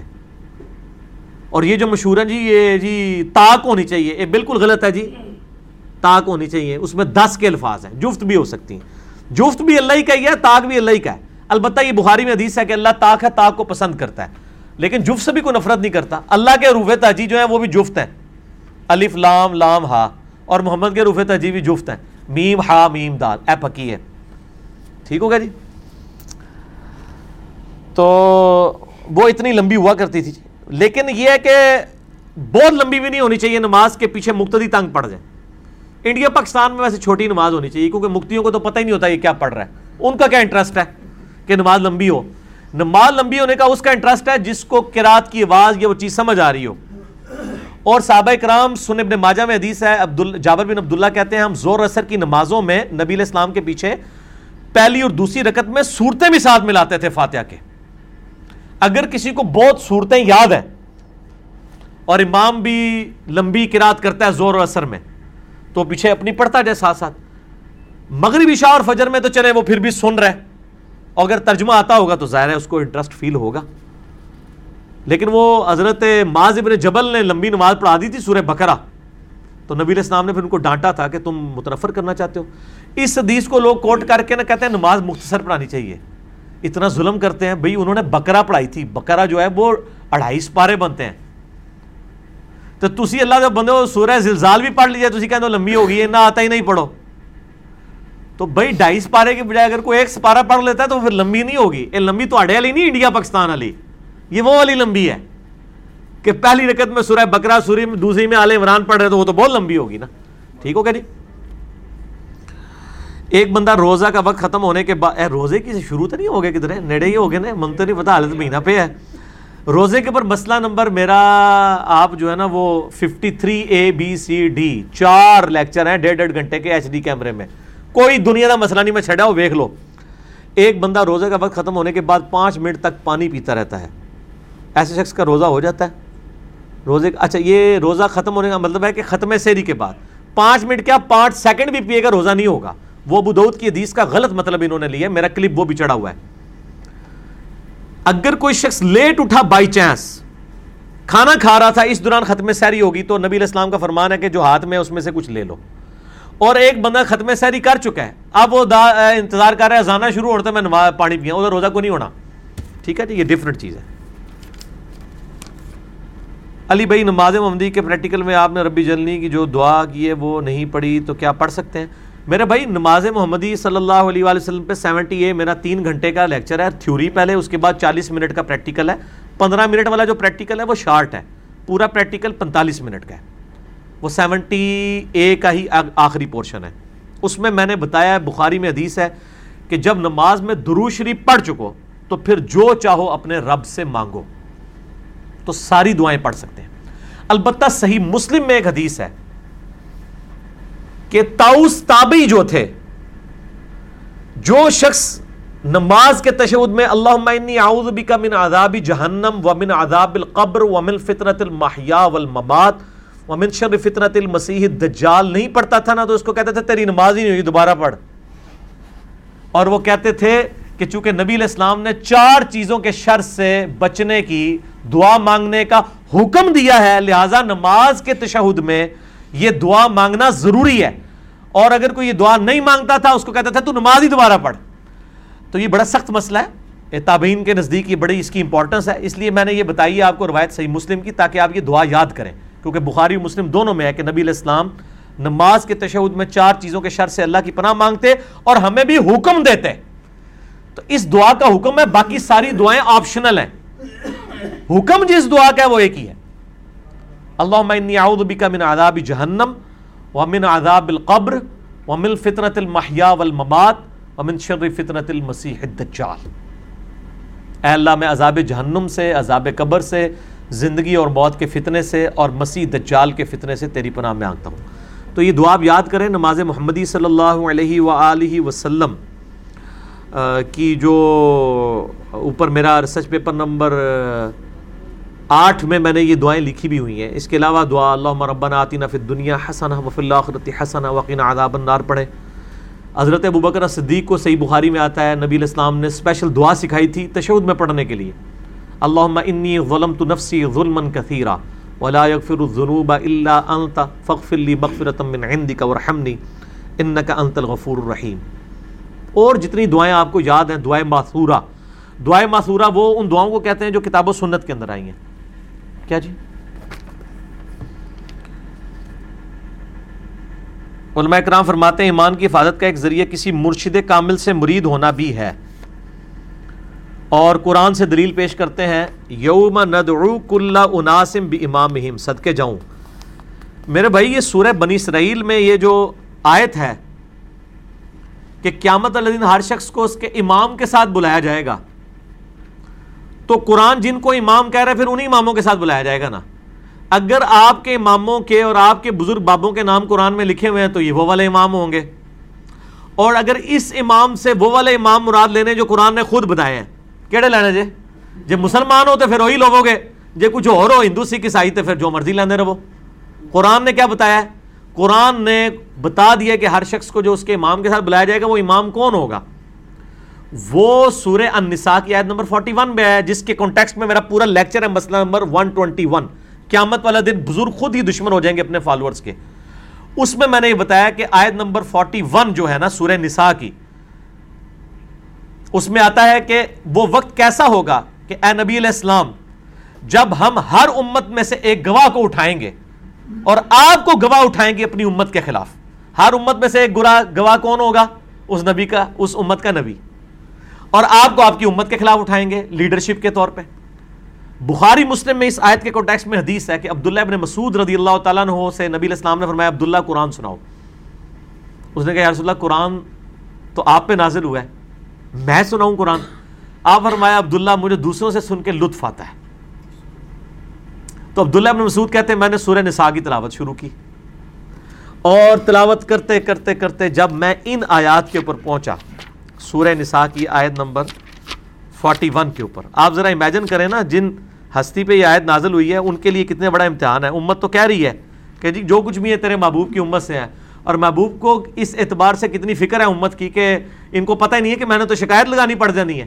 صورت الفرقان کی آیت نمبر تیس ہے۔ وقال الرسول، یا ربی ان قوم اتخذوا هذا القرآن مہجورا نبی علیہ السلام قیامت الدین شکایت کریں گے اللہ، میری قوم، میری امت نے قرآن کو پیچھے پھینک دیا تھا اور نبی علیہ السلام کو اس بات کی خود ٹینشن تھی کہ مجھے اپنی امت کے خلاف گواہی دینی پڑے گی۔ لیکن امت کہتی ہے اللہ، جو کچھ بھی ہے تیرے محبوب کی امت سے تکی جائے گی۔ پتہ چل جائے گا۔ پتہ نہیں چلے گا، لگ پتہ جائے گا۔ یہ آیت سورہ نساء کی آیت نمبر 41 اعوذ باللہ من الشیطان الرجیم۔ فکیفا اذا جئنا من کل امت بشہید وہ کیسا وقت ہوگا جب ہم ہر امت میں سے ایک گواہ کو، ایک امام کو کھڑا کریں گے؟ وَجِئْنَا بِكَ عَلَىٰ هَا أُولَٰئِ شَهِيدًا۔ اور اے نبی علیہ السلام، آپ کو گواہ کے طور پر کھڑا کریں گے ان مشرقین عرب اور آپ کے مخالفین کے خلاف۔ تو جب اس آیت پہ پہنچے تو عبداللہ ابن مسعود کہتے ہیں کہ نبی علیہ السلام نے کہا، بس عبداللہ، بس بس کرو۔ تو کہتے ہیں، میں نے نگاہ اٹھا کے دیکھا تو نبی علیہ السلام کی داڑھی مبارک آنسوں سے تر ہو چکی ہوئی تھی کہ مجھے اپنی امت کے خلاف گواہی دینی پڑے گی قیامت والے دن۔ تو یہ امام یہ ہے یہ آپ کے بنائے ہوئے امام نہیں ہے ٹھیک ہے نا جی؟ یہ امام قرآن کی ٹرم میں تو امام، لیڈر شہید، ٹھیک ہے جی دائی، یہ سب ٹرمالوجیز پیغمبروں کے لیے۔ سورہ ازمر کے آخری رکوع میں پڑھ کے دیکھیں نا، جب دوست کی دوزخ میں جائیں گے نا، تو فرشتوں سے پوچھے گا تمہارے اندر کوئی پیغمبر نہیں آیا تھا ڈر سنانے والا؟ کوئی رسول؟ وہ یہ نہیں پوچھیں گے کہ کوئی امام نہیں سی کہ تجھے تقلید کر لیں دے فرشتوں کو تو پتہ ہی نہیں ہے، یہ اسی طریقے سے جیسے سورہ یونس میں آیا کہ اللہ تعالیٰ فرماتا ہے کہ تم اللہ کے مقابلے پہ وہ ہستیاں گھڑ رہے ہو جو اللہ کے علم میں نہیں ہے زمین و آسمان کے اندر۔ دیکھو کس لیول تک جا کے بات کی ہے۔ اللہ فرماتا ہے، میرے علم میں کوئی ایسی بات نہیں ہے۔ یہ اللہ جب یہ بات کر رہا ہے تو آپ سمجھیں کہ یہ گیارہ ہزار وولٹ کا جھٹکا دیا جا رہا ہے اگلے بندے کو کہ اللہ تو بندے کیڑی گل پہ کر دو اللہ کہہ رہا ہے، میرے علم میں تو کوئی ایسی ہستی نہیں زمین و آسمان میں جس کو میں نے اپنا نائب بنایا ہو۔ اور اسی طریقے سے ہونا ہے کہ اللہ نے قیامت دن کو یہ بھی کہنا ہے کہ میرے علم میں تو کوئی ایسا امام نہیں تھا کہ میں نے تو جو رسولوں کو بھیجا تھا امام بنا کے تھی اپنے بنا لے سن۔ وہ امام تو سارے ہیں، وہ تو آپ کا امام مسجد بھی امام ہے۔ وہ تو سارے آئمہ فک کے، حدیث کے امام ہیں۔ ان کی آپ یعنی تعلیمات سے فائدہ اٹھائیں گے، نہ کہ یہ کہ آپ ان کو پروفٹ کے درجے کے اوپر فائز کر دیں گے۔ سورہ العراف کی شروع کی آیات آپ پڑھ کے دیکھیں، اس میں آپ کو مزید کلیئر ہو جائے گا۔ سورت العراف کے بالکل سٹارٹ کے اندر اللہ تعالیٰ نے اس حوالے سے انبیاء کا منصب جو ہے نا وہ بیان کیا ہے۔ اعوذ باللہ من الشیطان الرجیم۔ بسم اللہ الرحمن الرحیم۔ آیت نمبر سیون میں وَلَا نَقُصَّنَّ عَلَيْهِمْ بِعِلْمِ، نہیں، آیت نمبر سکس، فَلَنَسْأَلَنَّ الَّذِينَ أُرْسِلَ إِلَيْهِمْ۔ ہم ضرور پوچھیں گے ان لوگوں سے جن کی طرف ہم نے رسولوں کو بھیجا۔ کہ بھئی، رسولوں نے پیغام پہنچایا کہ نہیں؟ ولا نس المرسلین اور ہم رسولوں سے بھی پوچھیں گے بھائی تم نے پیغام میرا پہنچایا ہے کہ نہیں؟ رسولوں کو بھی پوچھا جائے گا کہ آپ نے کام کیا ہے کہ نہیں؟ اور جن کی طرف آئے، ان کو بھی پوچھا جائے گا۔ کہ ہاں بھی رسولوں نے پیغام پہنچا۔ اسی لیے تو بخاری مسلم کی حدیث ہے نا، یوم النہر کا خطبہ۔ آپ علیہ السلام نے کیا کہا اوہ میں نے لو اللہ کا پیغام تم تک پہنچا دیا۔ صاحب نے کہا، یا رسول اللہ پہنچا دیا۔ آپ نے تین دفعہ اپنی شہادت کی، انگلی اسمان کی طرف، بلند کی۔ پھر ان کی طرف۔ اے اللہ، گواہ رہنا۔ اے اللہ، گواہ رہنا۔ اے اللہ، گواہ رہنا۔ پھر آپ نے پھر فرمایا کہ اب یہ تمہاری ذمہ داری ہے کہ اس پیغام کو دوسرے لوگوں تک پہنچا دو۔ اور بس اوقات جس کو پیغام پہنچایا جاتا ہے، وہ زیادہ یاد رکھنے والا ہوتا ہے، بنسبت اس کے جو پہنچا رہا ہوتا ہے۔ یہ حدیث کا جب پورشن بیان کیا کرتے تھے نا، محدثین، اور کہا کرتے تھے سادہ کا رسول اللہ رسول اللہ نے سچ کہا۔ دین تو عربیوں میں نازل ہوا تھا، یاد اجمیوں نے رکھا۔ آپ کے ساری حدیث کے امام جو ہیں، سب اجمی ہیں۔ امام بخاری رشیا کے، امام مسلم، ایران کے۔ امام ابو دعود امام ترمزی افغانستان کے۔ ترمز آج بھی ہے۔ وہ جب پاکستان نے نیٹو سپلائی لائن بند کر دی تھی، تو ان دنوں وہ ترمز شہر بڑا گونج رہا تھا کہ ترمز کے ریلوے اسٹیشن پہ آیا کرے گا سامان۔ ابو دعود ترمزی افغانستان کے۔ صرف ایک امام مالک ہیں جو مدینہ شریف کے رہنے والے ہیں۔ باقی سارے آئمہ فک کے ہوں حدیث کے ہوں سب کے سب اجمی ہیں۔ آپ دیکھ لیں۔ اللہ تبارک و تعالیٰ نے اجمیوں سے کیسا کام لیا۔ تو یہ جو کہہ رہے ہیں نا کہ جی وہ مرید ہونا بھی ضروری ہے۔ مرشد کامل پہ میری پیری مریدی کی شریع حیثیت آپ لکھیں نا یوٹیوب پہ کلپ کھل جائے گا۔ یوٹیوب پہ کیا کہ جا کے لکھنا ہے، پیری مریدی۔ یہ جتنی باتیں ثابت کرتے ہیں، وہ اس امام سے مراد خلیفہ وقت اور حکمران ہیں۔ ان کے بنائے ہوئے نہیں ہیں۔ ٹھیک ہے نا جی؟ بات کہاں سے لے کے؟ اس میں بھی میں نے ان کو علمی پھکی دی ہے کہ بخاری مسلم حدیث ہے، جب ایک امام کی بیت ہو جائے اور کوئی دوسرا بیت کے لیے آگے آئے تو اس کو قتل کر دو۔ تو پھر میں نے کہا تھا، آپ ذرا پاکستان میں ذرا فیصلہ کریں کہ ہزاروں لوگ جو ہیں وہ بیت کروا رہے ہیں۔ تو اب کس کو شہادت کے درجے پہ آپ نے فائز کرنا ہے اور کس کو زندہ رکھنا ہے؟ آپ خود فیصلہ کریں۔ کیونکہ آپ نے حدیثیں تو وہی لی ہوئی ہیں نا، امام والی جو حکمران کے بارے میں۔ اور اس سے آپ پیری مریدی کا سسٹم ثابت کر رہے ہیں، تو پھر پورا فٹ کریں نا۔ میٹھا میٹھا ہپ ہپ کوڑا کوڑا تھو تھو۔ ایسا نہیں ہونا چاہیے۔ ٹھیک ہے جی کلیئر ہو گیا جی؟ تو الحمدللہ ہماری آج کی بھی کافی لمبی نشست ہوگی یہ میرا خیال ہے، ڈیڑھ گھنٹے تک تو ہوگی ہوگی۔ کیوں جی؟ ہاں تو باقی انشاءاللہ جو سوالات آج کے جتنے تھے وہ تو مکمل ہو چکے۔ انشاءاللہ زندگی رہی تو باقی سوالات انشاءاللہ اگلی مجلس میں ڈسکس کریں گے۔ سبحانک اللہم و بحمدک، اشہد واللہ الہ الا انت، استغفرک و اتوب الیک۔ وما علینا الا البلاغ المبین۔ جزاکم اللہ خیرا و احسن الجزاء۔